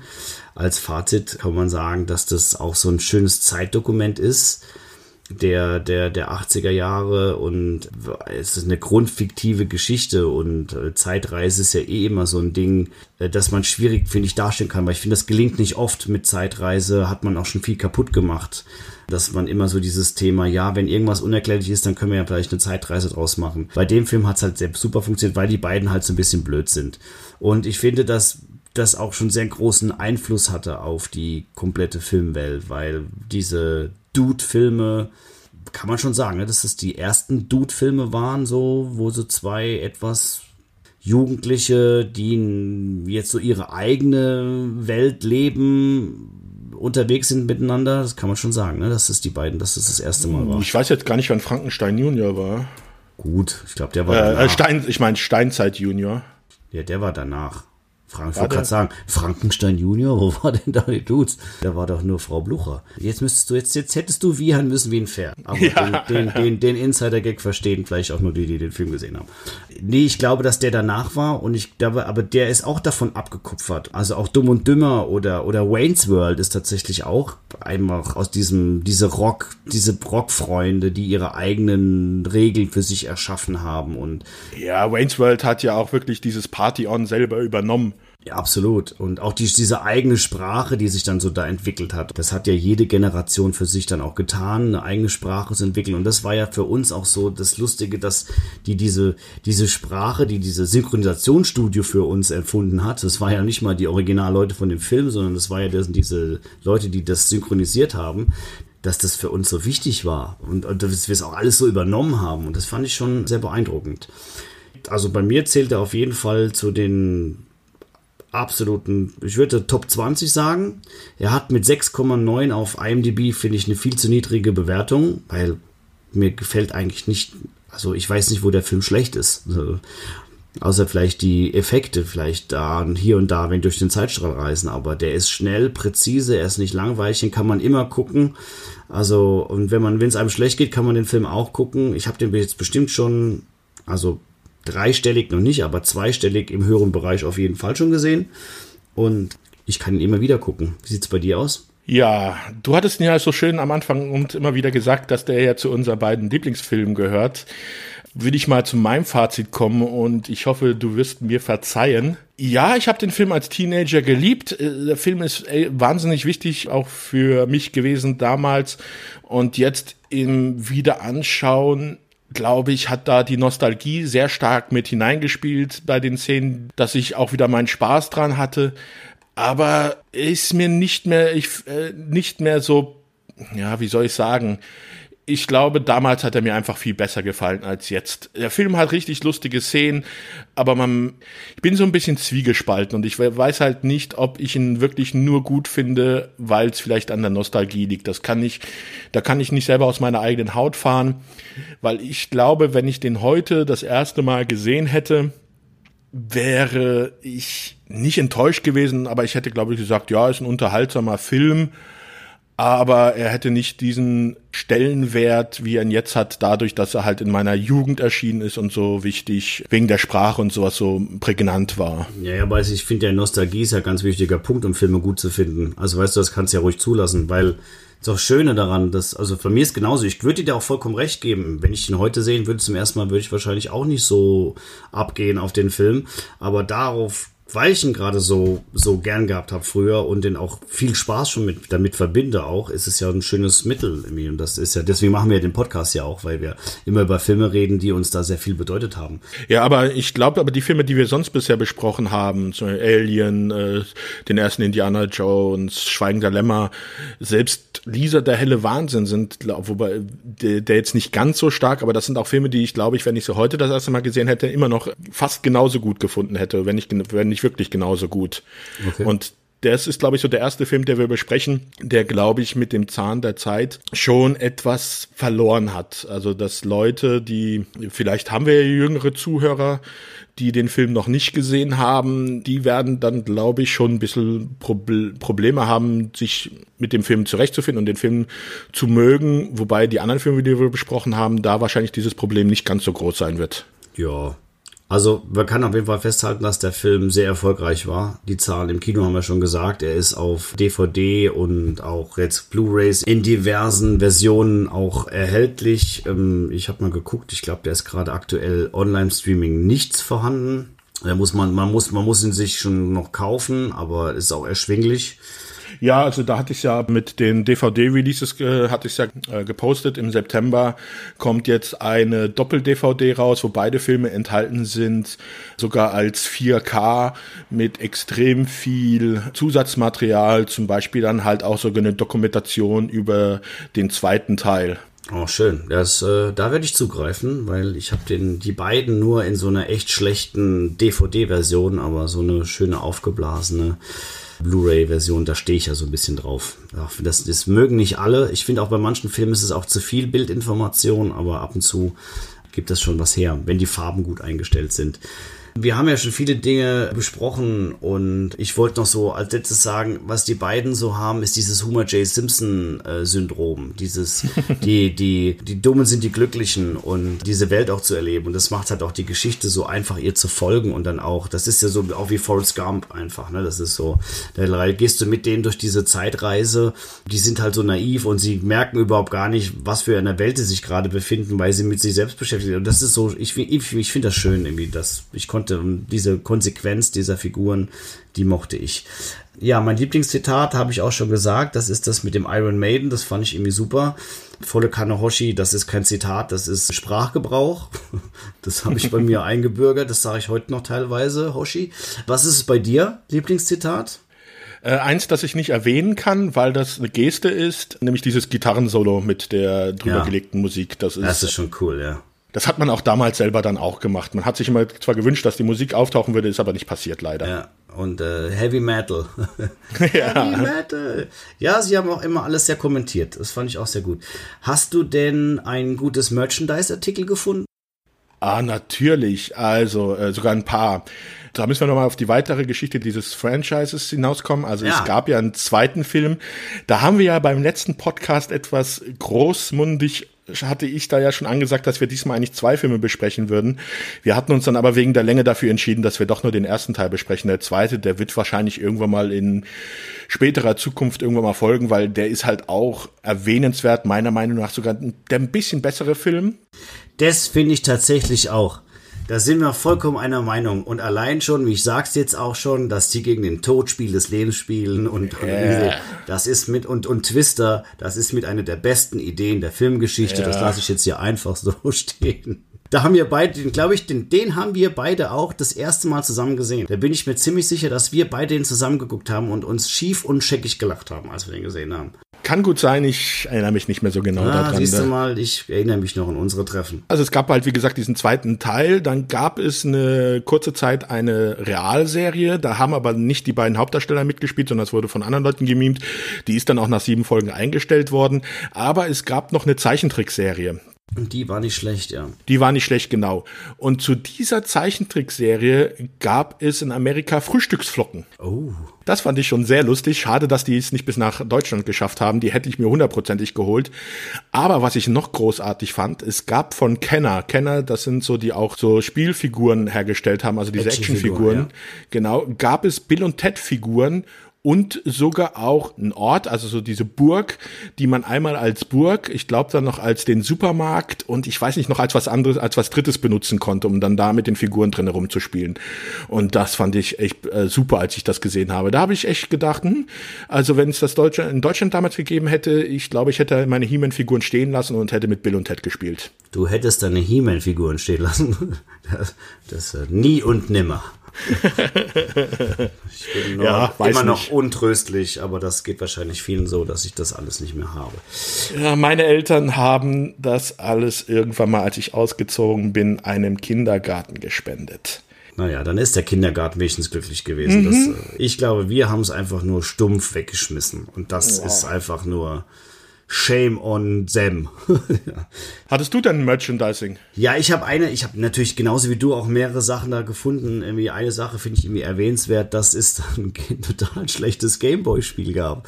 Für Bill und Ted's Excellent Adventure. Und das passte ja auch so in diese Zeit rein mit Gameboy-Spielen. Das kann man sich auch auf YouTube mal angucken. Das ist so eine Mischung aus Donkey Kong und Super Mario. Also wirklich schlecht. Und es hat auch überhaupt gar nichts mit Bill und Ted zu tun. Das, das finde ich das Erschreckendste daran.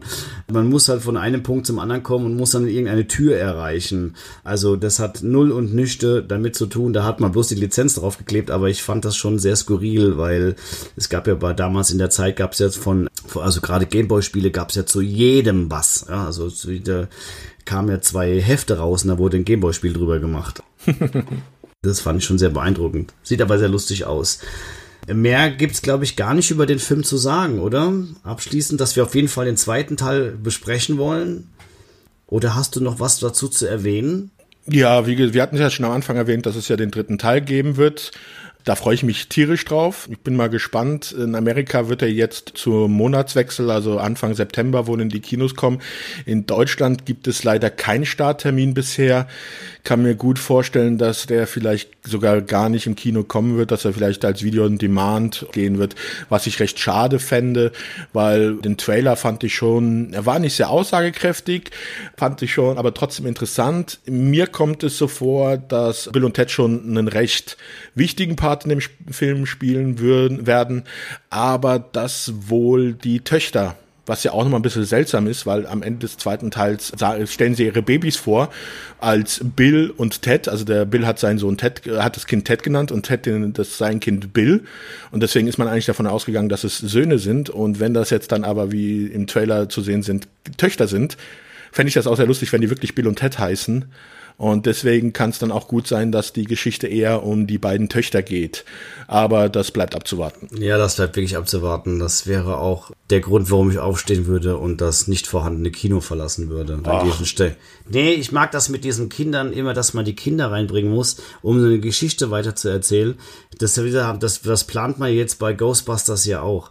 Ich weiß nicht, man macht doch lieber eine neue Geschichte draus und so weiter und so fort. Aber Bill und Ted sind Bill und Ted und nicht die Töchter. Und ich hoffe, dass der Film primär mit den beiden zu tun hat und dass sie uns durch den Film leiten und dass sie die, ihre, ihre Art äh, und, und vielleicht auf Bogo, also auf den Tod treffen und so. Und das, das, das, ja, das Also Tod, wünschen, spiel, Tod spielt auf jeden Fall mit, was ich gesehen habe. Ja. Keanu Reeves und Alex Winter spielen auch wie im zweiten Teil äh, mehrere Rollen. Also im zweiten Teil hat ja zum Beispiel der Alex Winter dann auch seine Granny gespielt, also seine Großmutter in der Hölle. Sie haben ja dann auch die bösen Roboter gespielt und in dem neuen Film siehst du sie einmal als so muskelbepackte Typen im Knast. Ja. Also ich glaube, die beiden werden schon durchgehend in dem Film dabei sein. Es ist halt nur die Frage, ob es eher darum geht, dass sie halt irgendwas machen müssen, weil die Kinder in Gefahr sind oder sowas. Ja, die, das hat man bei Dumm und Dümmer, also Dumm und Dümmer, dann auch gemacht und da habe ich mir so lass doch die beiden Figuren einfach. Obwohl ich bei Dumm und Dümmer auch, also da musste ich schon wirklich zweimal aus dem Kino raus, weil ich Luft holen musste. Mich kriegt man damit immer, wenn es ein mhm. bisschen unter die Gürtellinie geht. Da ich muss lachen. Aber warten wir es mal ab, wie der Film wird. Ja. Ich, ich bin sehr froh auch, dass sie es gemacht haben, definitiv. Und ich hoffe, dass das auch zum guten Ergebnis führt. Und eigentlich, was Keanu Reeves ja gerade anpackt, ist ja nicht kann nicht schlecht werden. Deswegen. Ja, also ich glaube auch da, dass Alex Winter und Keanu Reeves dann nicht mitgemacht hätten, wenn das irgendein Blödsinn gewesen wäre, ja. weil alle, äh, bei Alex Winter weiß man nicht, wie, inwiefern er mal wieder vor die Kamera wollte, aber Keanu Reeves, wie gesagt, der hat ja so viele Projekte. Der braucht kein Geld gerade. Ja, nee. Ja.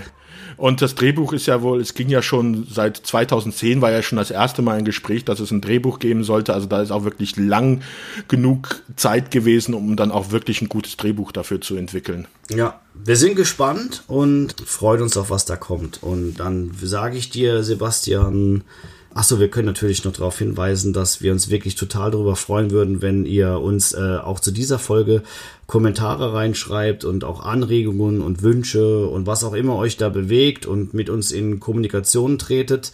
Das ist immer noch ein bisschen dünn, würde ich mal so sagen. Der eine oder andere schreibt uns aber, das finden wir schon ganz toll. Wir wollen natürlich auch Kontakt aufnehmen mit genauso fünf verrückten Leuten, so wie wir es sind. Und deswegen nutzt unsere Plattform. Wir würden uns sehr darüber freuen. Empfehlt uns, wenn euch das jetzt gefallen hat und liked uns, gebt uns auch gerne Bewertungen. Die können wir gebrauchen. Umso mehr gute Bewertungen wir kommen, umso mehr Leute hören das auch. Und wenn ihr der Meinung seid, dass das ein guter Podcast war, dann könnt ihr uns damit helfen. Ansonsten würde ich dir zurufen, lieber Sebastian, bunt ist das Dasein. Und granatenstark, Hoshi. Volle Kanne, Hoshi. Bis zum nächsten ja. Mal. Ciao. Tschüss.